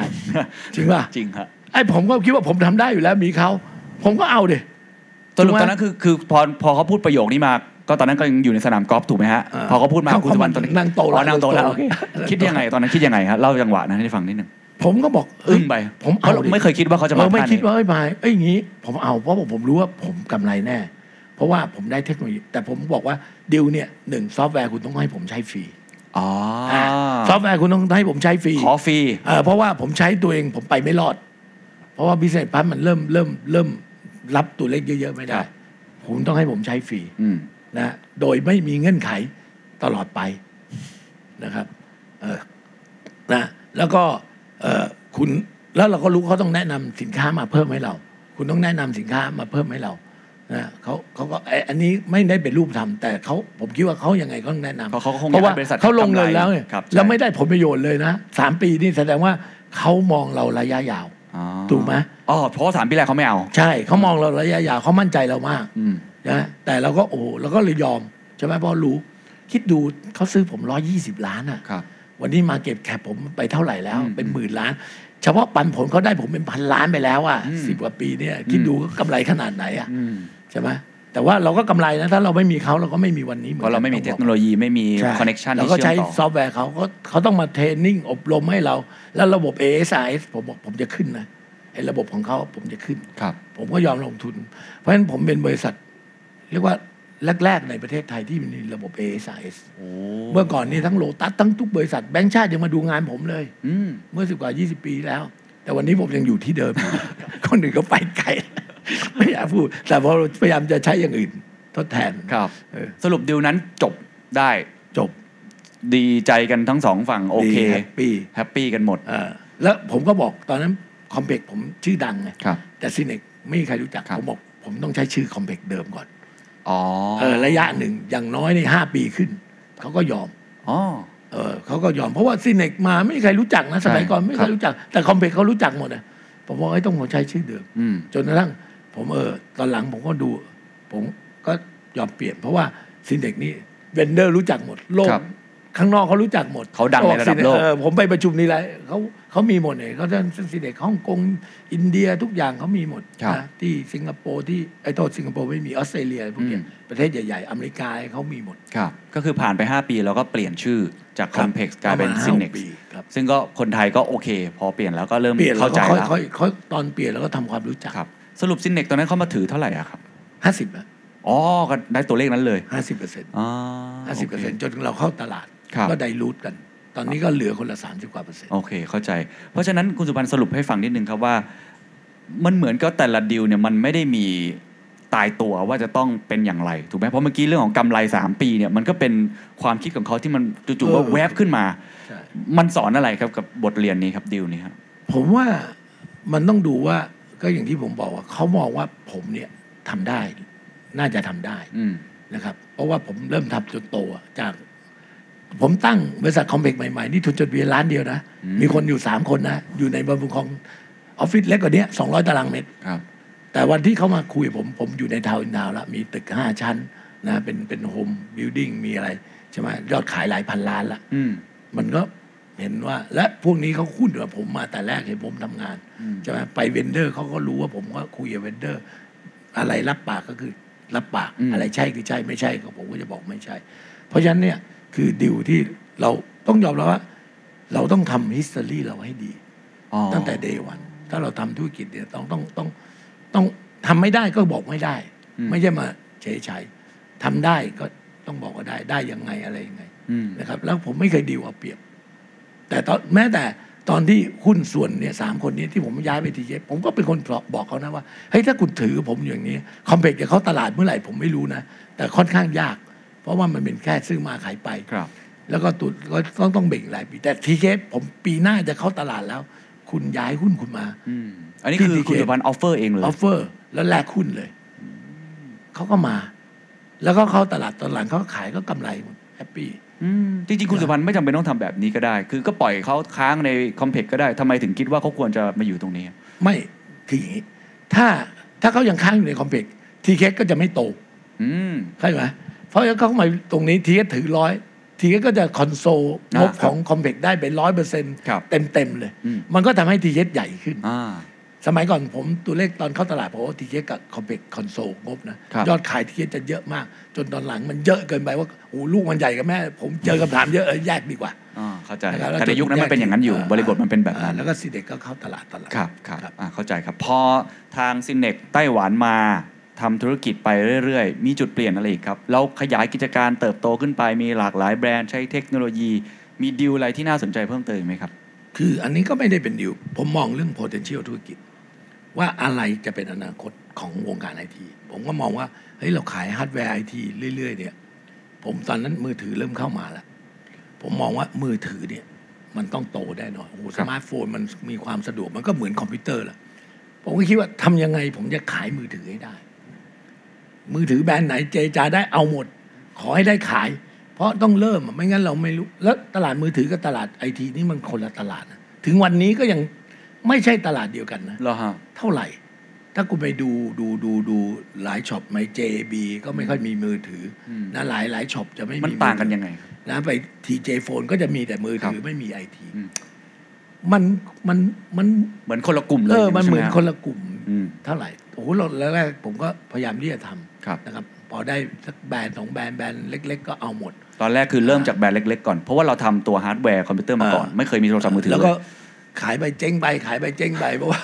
สต็อกเราขายช้าเราขายไม่ค่อยออกอะนะเพราะว่าเราได้แต่แบรนด์เล็กๆ ครับ นะแล้วก็โชคดีตอนหลังได้หูเว่ยมา อืม หูเว่ยตอนนั้นก็ยังเป็นแบรนด์เล็กอยู่ อ๋อครับ อ่าแบรนด์หูเว่ยนี่ให้เราเป็นตัวแทนแต่เพียงผู้เดียวเลย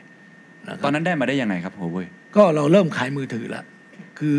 คือเขาก็หาดิสติบิวเตอร์เหมือนกันนะครับแล้วเรามองว่าเราเราเป็นคือวงการดิสติบิวเตอร์มือถือมันยังไม่ค่อยมี ครับ เราก็เป็นมือแรก ๆ เขาก็เออผ่านเราส่วนใหญ่ว่าเมื่อก่อนก็ Apple จะมีช็อปของตัวเองนะครับเอ่อส่วนใหญ่เนี่ยเขาจะขายผ่านผ่านตู้อะ อืม ผ่านมาบุญคลองอะไร มันก็ต้องเหนื่อย พวกแบรนด์มันก็อยากท ครับ ำนะแต่เราก็จะมารับทำเอง อืม ก็เลยได้ได้ตรงนี้มาแล้วก็ค่อยๆโตขึ้น อืม นะโตขึ้นแล้วมาโอ้โหยิ่งจีบ Apple นี้ยากมากเลย เหรอฮะ โอ้ผมก็อยากได้ Apple เพราะ Apple เนี่ยโอ้โหใหญ่ใช่ไหมแอปเปิลเนี่ยเขาก็มีช็อปช็อปเอ่อของเขาแล้วก็มีคนเป็นตัวแทน Apple อยู่ ใช่ครับ ใช่ไหมอย่าง Apple by com 7 Apple by Tupper w i อะไรเงี้ยเราก็อยากขาย Apple เพราะเรามองว่าไอ้พวกตู้เนี่ยมันก็อยากขาย Apple อืม พวกตู้ตามมุมคลองแต่ไม่ไม่ค่อยได้ขาย เราก็พยายามคุยว่าไอ้ยพวกเนี้ยคือขายพวกเนี้ยเราขายได้ อืม เราเป็นลูกค้า เอ้ยเขาก็เป็นลูกค้าเรานะกว่าจะจีบได้เอาวเขา Apple ก็ให้มา ให้มาทีแรกให้แบบของตกรุ่น อ๋อเหรอฮะ แอปเปิลถือว่าไอโฟนไอโฟน รุ่นใหม่มา รุ่นใหม่ เราไม่ได้ ไม่ไม่ได้ เอารุ่นเก่าไปก่อน เพราะอะไรครับ เขาก็ไม่อยากให้เราแข่งกับคนอื่น อยากดูฝีมือเรา เราก็ เออ ทนวะ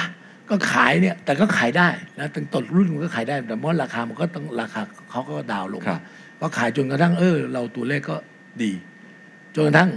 ยอมยอมให้เราขาย ขายรุ่น ไม่ตกรุ่น แต่เราได้ของช้าคนอื่นสิบห้าวันพอออกมาคนอื่นไอช็อปต้องได้ก่อน ผมต้องได้หลังช็อปสิบห้าวันอีก ครับ ผมก็เอา แล้วสุดท้ายวันนี้กลายเป็นช็อป Apple เนี่ย ซื้อผมเกือบทุกช็อปแล้วนะ อืม ยกเว้นบาบาน่า ครับ นะครับนอกนั้นเนี่ยเจมาร์ก็ซื้อผม อืม Apple ทั้งหมด เพราะว่ากลายเป็นว่า เสื้อ Apple ปวดหัว เสื้อผมไม่ค่อยปวดหัว เพราะว่าอย่าลืมคุณดีลกับแบรนด์ใหญ่เนี่ยเรื่องจ่ายเงินเป๊ะบอกแล้วแม้แต่วันเดียวก็ไม่ได้อะไรเงี้ยกติกาหยุมหยิมของผมก็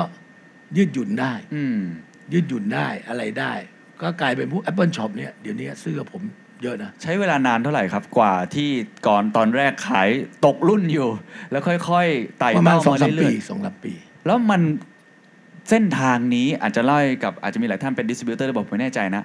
ทำอย่างไรที่จะจีบเขาได้จนสุดท้ายเขายอมให้เรารุ่นที่แบบท็อปสุดเลย แล้วก็กลายเป็นดิสติบิวเตอร์หลักให้กับ จี ดีล อัเลนอร์ นี้ ด้วย ดิวพวกนี้ผมไม่ได้จีบแล้วนะลูกสาวผม อ๋อ ต้องต้องยกความดีให้ลูกสาว ครับ เขาก็เริ่มคุย เพราะว่าตอนนั้นผมเป็นประธานสภาอุตสาหกรรมเริ่มถอนออกมา ครับ แต่ดิวโฟนนี่มันสมัยผม ผมก็เป็นคนบอกโฟนต้องมานะครับตอนนี้เกมเราก็เริ่มทำเกมอีก อืม อะไรมา อืมอืม เนี่ยแต่ผมจะเป็นพูดหลังๆนี่ผมจะพูดแค่นโยบาย จะต้องทำอะไร ครับ จะต้องเดินอะไร จะต้องไปตรงไหน ครับ นะครับ หรืออาจจะลองเล่ากรอบให้ฟังได้ไหมครับว่าวิธีคิดที่คุณสุพันธ์สอนให้กับลูกสาวก็ได้ว่า วิธีในการไปคุยกับแบรนด์เหล่านี้เนี่ยให้เขาไว้ใจเรามันมีเคล็ดลับไหมครับ ผมว่านะ ลูกสาวผมเป็นคนพูดเก่ง อย่างผมเนี่ยคล้ายๆกันเลยนะครับ ผมกับลูกสาวนี่ก๊อปปี้มาคล้ายกันนะครับ พูดเก่งแล้วก็ก็ก็เข้าคนง่ายนะครับ แล้วก็ไม่ไม่ได้เอาเปรียบใครนะครับ ผมพยายามสอนพอดีตอนที่ผมจะออกจากจากจากซีเนกเริ่มเริ่มไม่เป็นซีอนะครับเดี๋ยวเล่านิดหนึ่งนะครับ เชิญครับ ลูกสาวผมเป็น C- CFO ก่อน นะครับผมก็อยู่ซีอก็หุ้นกับไต้หวันนี่แหละ ครับ จนกระทั่งผมเป็นประธานสภาอุตสาหกรรมผมเริ่มเบื่อแล้วไง คือต้องยอมรับว่าผมเป็นคนเบื่อเบื่อเร็วเหมือนกันนะ ก็เริ่มโอ้ยธุรกิจมันเริ่มเหนื่อยแล้ว มันต้องบินไปแบรนด์นู้นเดี๋ยวปีต้องไปบินไปต่างประเทศบ่อยมาก เจรจาบ่อยมาก ครับ แล้วเราก็เริ่มอายุเยอะแถมต้องพาลูกค้าเที่ยวอีกโอ้โห เราจัดลูกค้าปีหนึ่งตั้งหลายทริปนะ ไปยุโรปไปอะไรก็เหนื่อย ผมก็เริ่มตัวเลขก็เริ่มไม่โตละ อืม อ่าผมก็มองว่าเนี่ยลูกสาวผมอะน่าจะแทนผมได้ แต่พอผมเป็นประธานสภาอุตสาหกรรมปุ๊บผมก็รีบบอกไต้หวันบอกเฮ้ยผมไม่เป็นซีอแล้วนะ ผมเนี่ยเป็นประธานสภาอุตสาหกรรมเขาไม่ให้เป็นซีอ แต่จริงๆเขาไม่ได้ห้ามนะ เขาไม่ได้ห้าม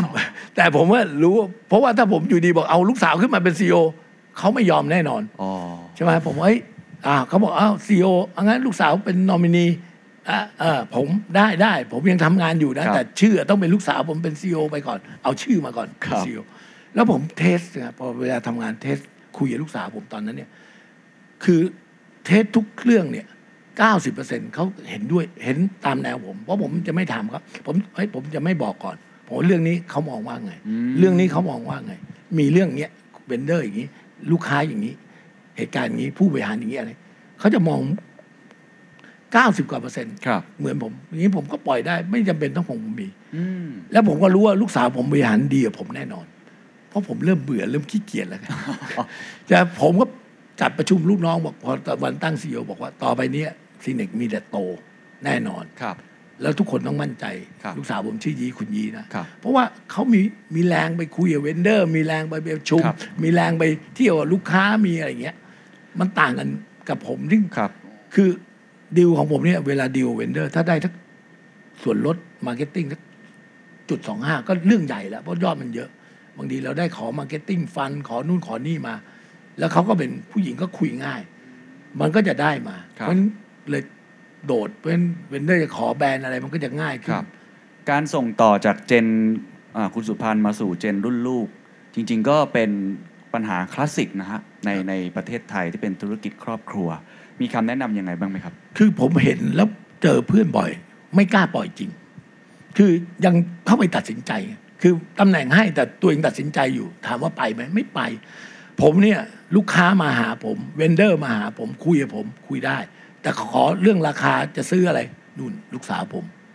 แล้วเราก็ เป็นการตัดสินใจให้เขาเลย บอกเอ้ยผมไม่ได้ยุ่งละคุณต้องคุยกับลูกสาวผม แล้วเราก็จะรู้ว่าลูกสาวผมอาจจะไม่เก่งแรกๆยังไม่รู้ผมก็บอกลูกสาวผมดิวนี้อย่างนี้นะ อ๋อ เขาเราจะถามเขาก่อนว่า ใบ้ ดิว ให้ก่อนใบ้ ดิว ให้ก่อน นี้เป็นยังไง ครับ เขาอย่างนี้เขาก็ตอบมา เออใช่เอาเลย ครับ ดิวเป็นอย่างนี้นะดิวอย่างนี้เพราะฉะนั้นทุกอย่างเนี่ยมันจะวิ่งจากผ่านผ่านผมไปเรื่อยผ่านไปเรื่อยๆผ่านผ่านแล้วลูกสาวผมไปประชุมเรื่อยๆสุดท้ายเนี่ย พอเป็นได้สักสองสามปีไอ้ไต้หวันไม่เคยเรียกผมกลับมาเป็นซีอเลย ไม่เคยสนใจผมเลย ต้องกล้าปล่อยมือเนาะใช่ ต้ ไหม อง ฮะ กล้าปล่อย อืม แต่ว่าผมก็มี hidden agenda ที่อยากทำอย่างอื่นละ อืม นะครับ ครับ ก็ก็พูดถึงจะเป็นอย่างเงี้ย เหมือนงานลูกชายผมที่ขึ้นมาเนี่ยแรกๆก็ก็พอดีซีอ CEO ที่ลงพิมพ์ ลูกชายผมดูที TKS ครับ ก็ลงพิมพ์ก็เกษียณ ผมก็ลูกชายผมเก่งไอทีดูไอทีตลอด ก็ยังคิดว่าเขาเก่งเรื่องไอทีผมก็ไม่ค่อยกล้าให้เขาขึ้นซีอนะจนกระทั่งเอ้ยรอบนี้ต้องให้ขึ้นละเพราะว่าเขาเขาจะเป็นเป็นเอนจิเนียร์ไทยอะจะไม่เหมือนลูกสาว ดูดูยังไงว่าพร้อมแล้วว่าคนนี้พร้อมจะเป็น CEO แล้ว เออแรกๆผมก็ไม่แน่ใจเอาลูกชายผมอาจจะไม่แน่ใจเท่าลูกสาวเพราะว่าเขาจะพูดไม่เยอะ พูดไม่เก่งเขาเป็นเอนจิเนียร์ไทยแต่มาแล้วมันเหมาะสำหรับโรงงานจริงๆโรงพิมพ์เขาก็ไปรื้อระบบทำระบบนะครับ ตอนนี้เนี่ยกำไรกระชูดเลย เพราะว่า expense ต่ำลงทุกอย่างดีขึ้นนะครับเขาก็คนละแนว แต่มันมันถูกจริตกับ ครับ คนหนึ่งพร้อมที่จะ เอ คุยกับคนอื่นดีลกับคนอื่น อีกคนหนึง ไอ้นี่ไม่ต้องดิวเยอะไง เน้น productivity ไป เอออันนี้โรงงานเนี่ยไม่ต้องดิวเยอะ ไม่ต้องคุยกับเวนเดอร์ก็มีไม่เยอะ มีไม่กี่เจ้า ลูกค้าก็รายใหญ่แบงก์มีไม่กี่เจ้า ตัวเองก็ไม่ต้องคุยเพราะมันเป็นเรื่องของโปรเซสเรื่องขอ ค ง รับ วิธีการทำให้ลูกค้าเชื่อใจ อืม ทำให้ลูกค้ามั่นใจ มาดูลงพิมพ์ผมผมกล้าพูดได้ลงพิมพ์เราเป็นลงพิมพ์ที่ทันสมัยที่สุดในประเทศไทยก็ว่าได้ ในเรื่องของสิ่งพิมพ์พวกนี้ ครับ ครับ แล้วตอน ระหว่าง นี้ทราบมาว่าจริง ๆ แม้ว่าจะปล่อยมือให้กับลูกชายลูกสาวในการขึ้นมาบริหารเป็น CEO ทั้งสองบริษัทนี้แล้วก็ตาม แต่ถ้าเป็นดีลใหญ่ ๆ คุณสุพันธ์ก็ยังลงมาทำอยู่ อย่างดีลล่าสุดเล่าให้ฟังได้ไหมครับว่าทำอะไรครับ ดิวล่าสุดก็ดิวกับบริษัทสบาย ครับ คือจริง ๆ แล้วไอ้ตัวผมมีบริษัทลูกบริษัทหนึ่งชื่อ TBSP ครับ ก่อนหน้านั้นเป็นบริษัทผลิตเครดิตการ์ด บัตรเครดิตการ์ บั ด ตรเครดิตการ์ดบริษัทนี้ผมก็อยากได้อยากได้ เพราะผมผลิตไม่เป็นใช่ไหมจริงเนี่ยผมไปถือหุ้นเขาอยู่ 10กว่าเปอร์เซ็นต์มาตั้งนานแล้ว ตั้งแต่ช่วงไครสิส อ๋อ ไครสิสตอนนั้นมันก็เป็นบริษัทในเครือแบงก์หมดหุ้นกันเปิดบริษัทนี้ ครับ แบงก์ก็ขายออกมา ผมก็ได้บางแบงก์ซื้อซื้อได้บางแบงก์บางแบงก์เองอย่างกสิกรเป็นขายใหญ่ ขายให้ปูน กลายเป็นว่าบริษัทนี้ปูนถือใหญ่ ครับ ปูนก็ตั้งโต๊ะเจรจาขอซื้อหมด แต่ผมก็ไม่ขาย ผมก็เหลือไว้สิบกว่าเปอร์เซ็นต์อ่ะปูน ปูนน้ำก็ยังดีว่าปูนเก่งกับผมแน่นอน อืม เดี๋ยวปูนก็ทำกำไรเอง ก็ก็ก็ก็ก็ก็ทำกำไรก็ผมก็ได้ปันผลตลอด ครับ จนกระทั่งเออเราก็อยากได้วันหนึ่งผมก็ผมก็ได้ข่าวว่าปูนก็เริ่มเบื่อเบื่อๆไอ้บริษัทนี้มันไม่ได้โตอย่างนี้ผมก็เลยไปเจรจาขอซื้อมา อืม เออ ซื้อมาปูนก็ขาย ผมก็ซื้อ ซื้อมาซื้อมาร้อยเลยถือร้อยเลย ซื้อมาไม่ไม่ถือร้อยเพราะเป็นบริษัทในตลาด ครับ แต่ว่าผมก็ตั้งโต๊ะคนก็ขายมา มันมีผู้ถือหุ้นใหญ่อยู่ไม่กี่หุ้นก็ ครับ ถือมาสักเก้าสิบกว่าเปอร์เซ็นต์ ครับ แล้วก็มาปลักอิน ผมก็ถือว่าผมได้เพิ่มโปรดักต์ คุณ เพิ่ม สุพันธ์มองมองเห็นอะไรครับในบัตรเครดิตทำไมถึงยังอยากจะซื้อ ต้องยอมรับว่าตั้งหกเจ็ดปีที่แล้วนะ บัตรเครดิตมันยังไม่มีมีมีอิเล็กทรอนิกส์ไฟแนนซ์นะ อ๋อพร้อมเพย์ใช้โค้ดตอนนั้นยังไม่ฮิตไม่มีไม่มีไม่มี เพราะฉะนั้นบัตรเครดิตยังเป็นเป็นเป็นสันไลท์อยู่ ครับ แล้วก็มองแล้วก็เราก็เราก็ทำบัตรเครดิตให้แบงก์เกือบทุกแบงก์อ่ะ ครับ ทั้งวีซ่ามาสเตอร์เราทำหมดนะก็ก็มันเป็นอะไรที่มันก็ดูดีอะ อืม นะดูทำให้มันขายของอย่างอื่นได้ง่าย ครับ ก็จนกระทั่ง เออ มันก็เริ่มตกละ เริ่มตก แล้วก็เออ บริษัทนี้เริ่มเป็นภาระผมละ จากเป็น เป็นรายได้เริ่มเป็นภาระใช่ไหมเพราะว่า แล้วพอดีผมก็รู้จักคุณชูเกียรติสบาย อ่าครับ เจ้าของสบาย โดยโดยโดยเพอญบอร์ดผมคนหนึ่งอะเป็นบอร์ดของคุณชูเกียรติด้วย ครับ เป็นบอร์ดสองบอร์ดพะ ก็เราก็เห็นเขาก็มา ผอชีพเขาก็มาชวน บอกเฮ้ยชูเกียรติเนี่ยเขาอยากจะขยาย อืม และสนใจแล้วบริษัทนี้ผมอยู่ในตลาด ก็ผมเออผมว่าเอาเซกชันนี้โอเค ครับ แล้วก็คุยกัน แต่ผมยังอยากถือหุ้นอยู่เพราะผมคิดว่า ถ้าเขามองเป็น opportunity มันต้องมี opportunity สำหรับ เขาเขามาชวนสุพันธ์ทำอะไรครับ เขาขอซื้อเลย อ๋อ ขอซื้อ เลย ซึ่งคุณสุพันธ์จากตอนแรกรู้สึกเป็นภาระก็งงง เออเอ้ยเป็นภาระแต่เขาเนี่ยสบายนี่เขาทำ ecosystem ใหญ่ ครับ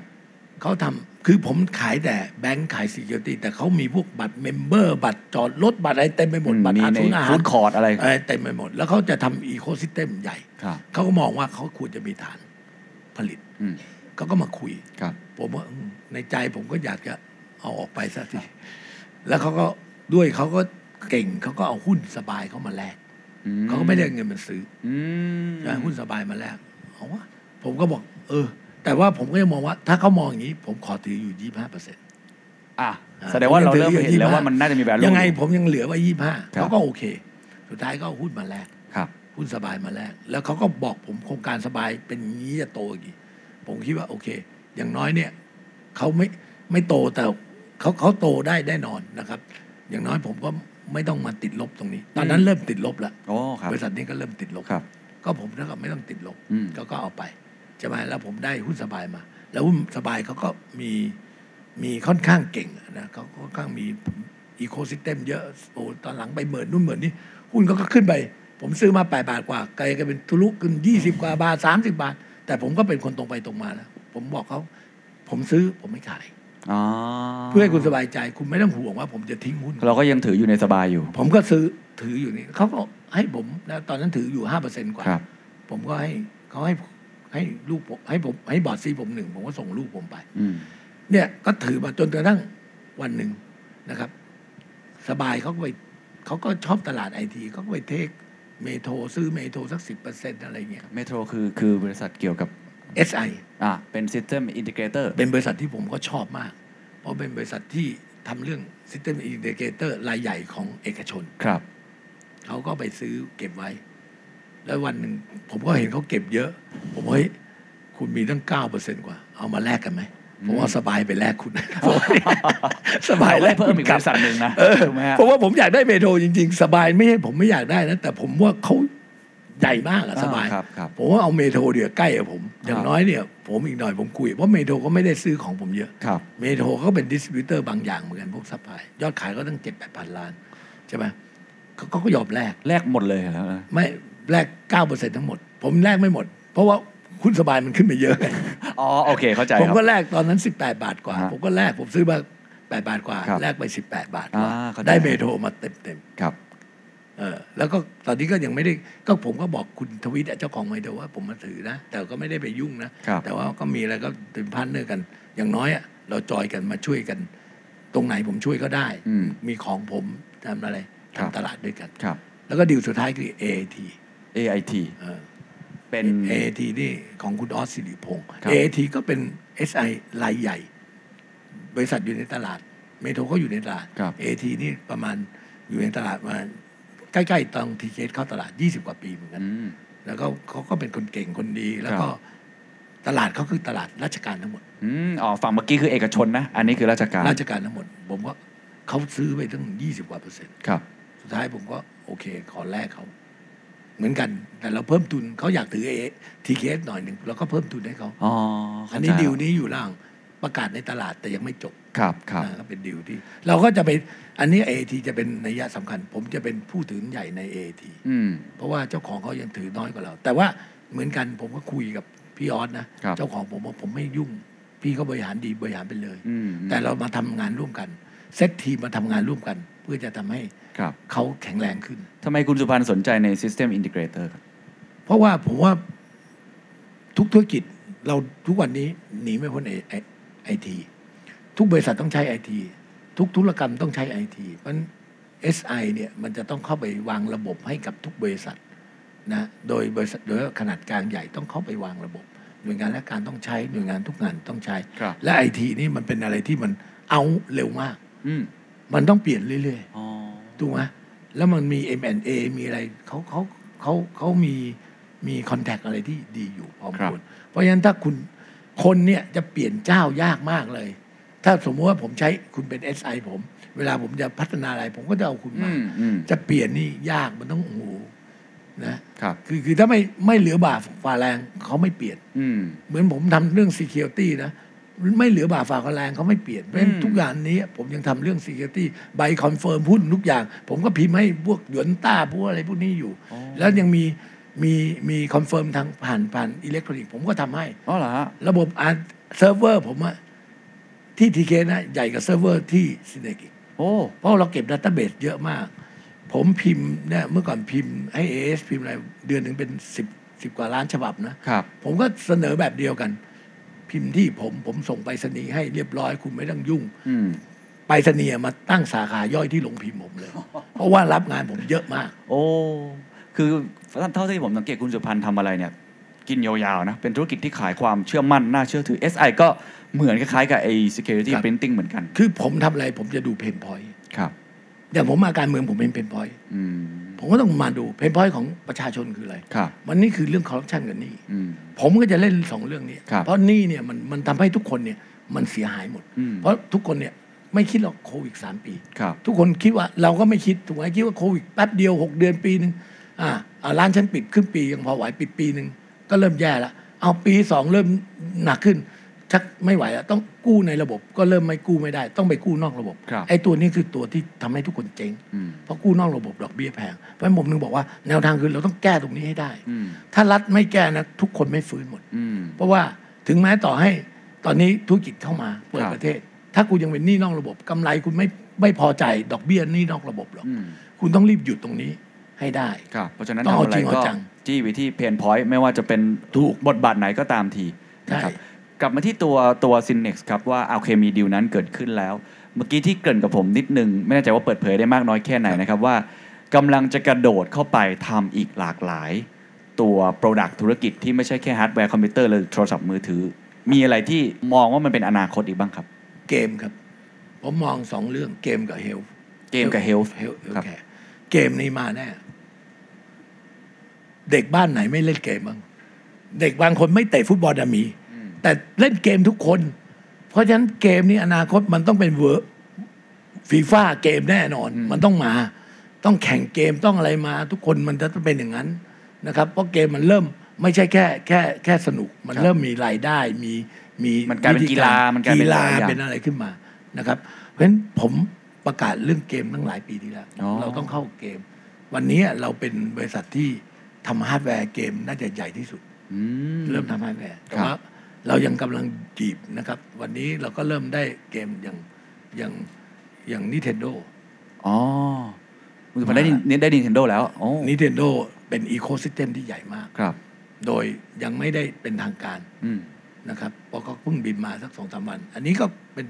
เป็นลูกผมคุยละทีมลูกผมคุย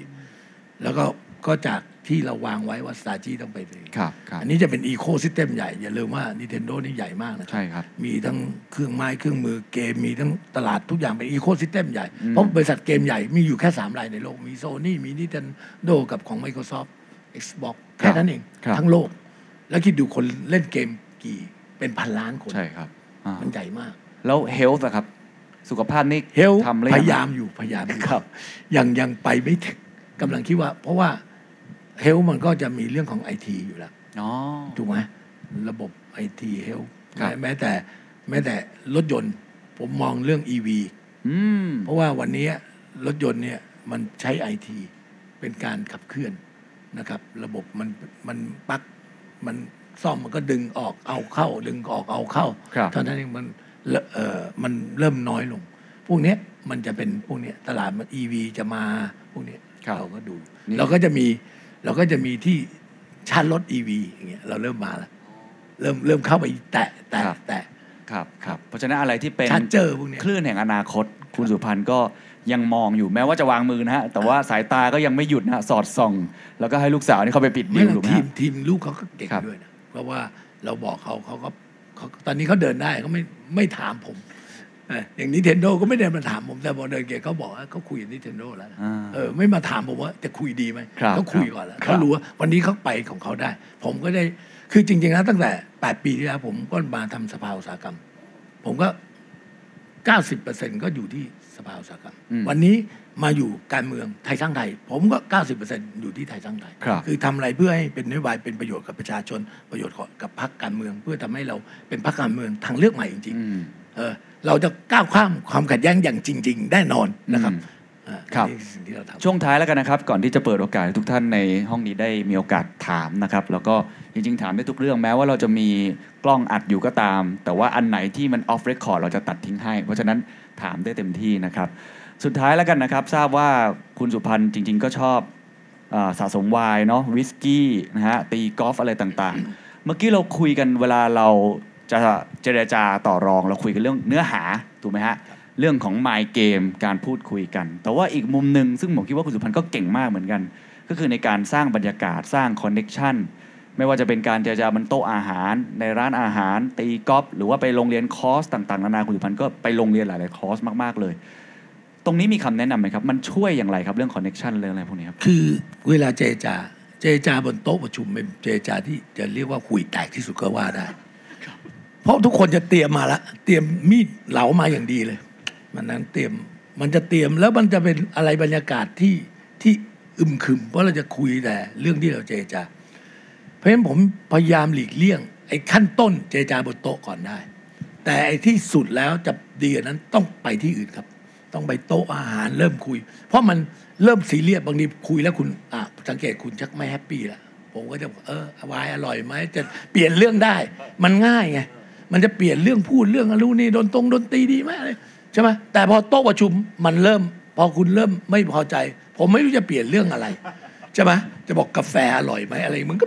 มันก็ไม่ใช่อะนะเพราะเรามาบรรยากาศชิวๆกันละเพราะเพราะเพราะเพราะไป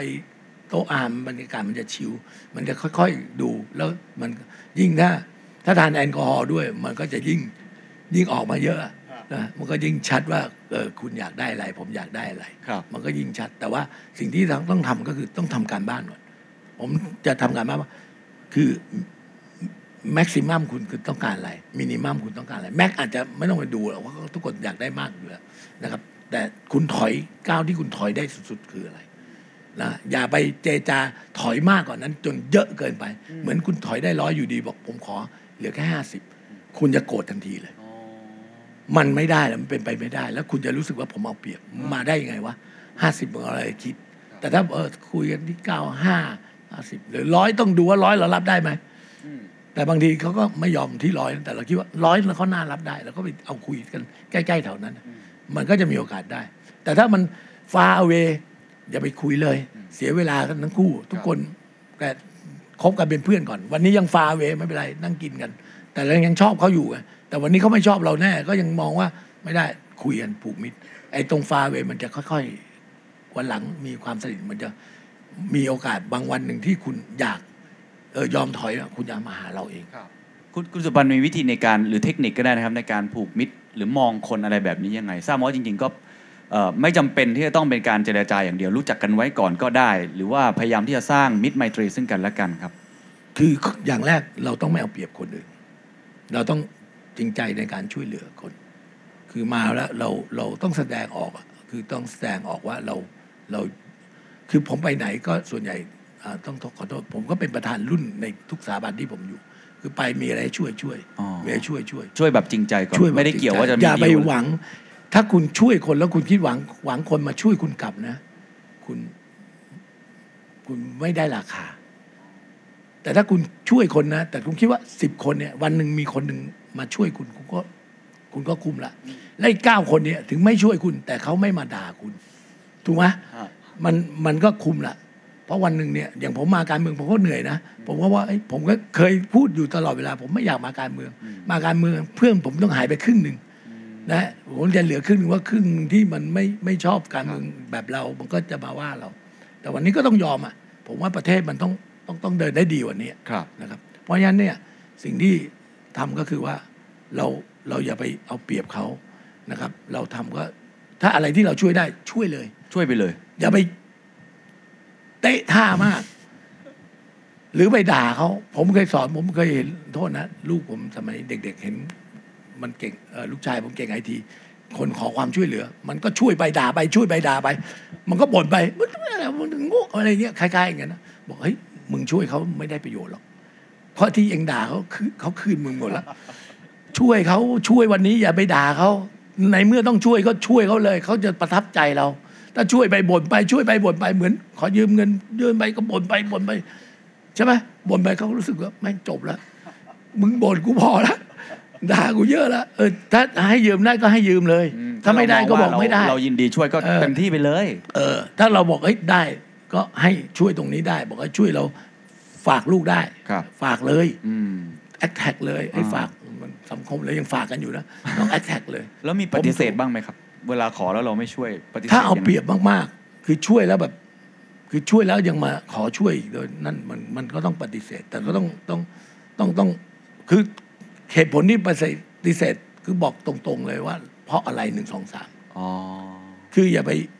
มันกระมิ้นกระเบียนมากมันก็ไม่ดี ก็พูดตรงๆกับเขาไปเลย ผมว่าเออ มันไม่ไหวนะครับ มันผมทำไม่ได้ เพราะปฏิเสธผมทำไม่ได้จริง อืม เพราะว่าผมไม่มีคอนเนคชันตรงนี้ ผมตรงนี้ทำไม่ได้ ครับ เออ แล้วก็ปฏิเสธคือบางคนเอาแต่ได้ อืม คือขอมาแล้วเพื่อผลประโยชน์ตัวเอง แล้วเราต้องเสียหายอย่างเงี้ยเราต้องปฏิเสธ อืม คือเขาได้แต่เราเสียหายใช่ไหมเหมือนขอแล้วโกะจะโกงเขาหรืออะไรเงี้ย ครับเขาเปรียบเขาอย่างเงี้ย ครับ คือคือเราก็ต้องดูคือ คือคนอย่างนี้เราก็ต้องคบน้อยๆหน่อยห่างๆหน่อย ครับ พอคบไปเรื่อยๆจะรู้ว่าคนไหน เออจริงใจคนไหนแบบเอาแต่ได้คนไหนกลางๆอะไรเงี้ย อืมครับผม ขอบคุณมากครับ ก็ถึงแก่เวลานะครับ ประมาณ 5 โมงเราอยู่ด้วยกันประมาณ 2 ชั่วโมง เป็น 2 ชั่วโมงที่สนุกมาก ๆ นะครับ ผมเชื่อว่าหลายท่านก็คงจะได้รับความรู้แล้วก็แรงบันดาลใจรวมทั้งเทคนิคดีๆอีกหลายอย่างกลับไป โดยเฉพาะผมชอบมากที่คุณสุพันธ์บอกว่าการจะสร้างอ่าไม่ว่าจะเป็นคอนเน็ชันการเจรจาต่อรองสำคัญที่สุดคือตัวเราเนี่ย ทำธุรกิจอย่างซื่อตรงหรือเปล่า น่าเชื่อถือก่อนหรือเปล่า อันดับที่ 2 คือเราต้องเป็นคนที่ให้ก่อนนะครับ มีอะไรก็ตามทีเนี่ยให้อย่างจริงใจ ไม่ใช่ว่าคิดแต่ว่าจะเอาผลประโยชน์อย่างไร แล้วเวลาจับมือกับใคร1บวก1ไม่ควรจะเท่ากับ2เนาะ ควรจะเท่ากับ 3 หรือว่ามากกว่านั้นนะครับ ก็ต้องขอขอบคุณคุณสุพันธ์มงคลสุทธีมากนะครับ ขอเสียงปรบมือด้วยครับ ครับ ขอบคุณครับ ขอบคุณครับ ขอบคุณครับ And that's the secret sauce. ถ้าคุณชื่นชอบ The Secret Sauce เอพิโซดนี้นะครับ ก็ฝากแชร์ให้กับเพื่อนๆ คุณต่อด้วยนะครับ และคุณยังสามารถติดตาม The Secret Sauce ได้ใน Spotify, SoundCloud, Apple Podcast, Podbean, YouTube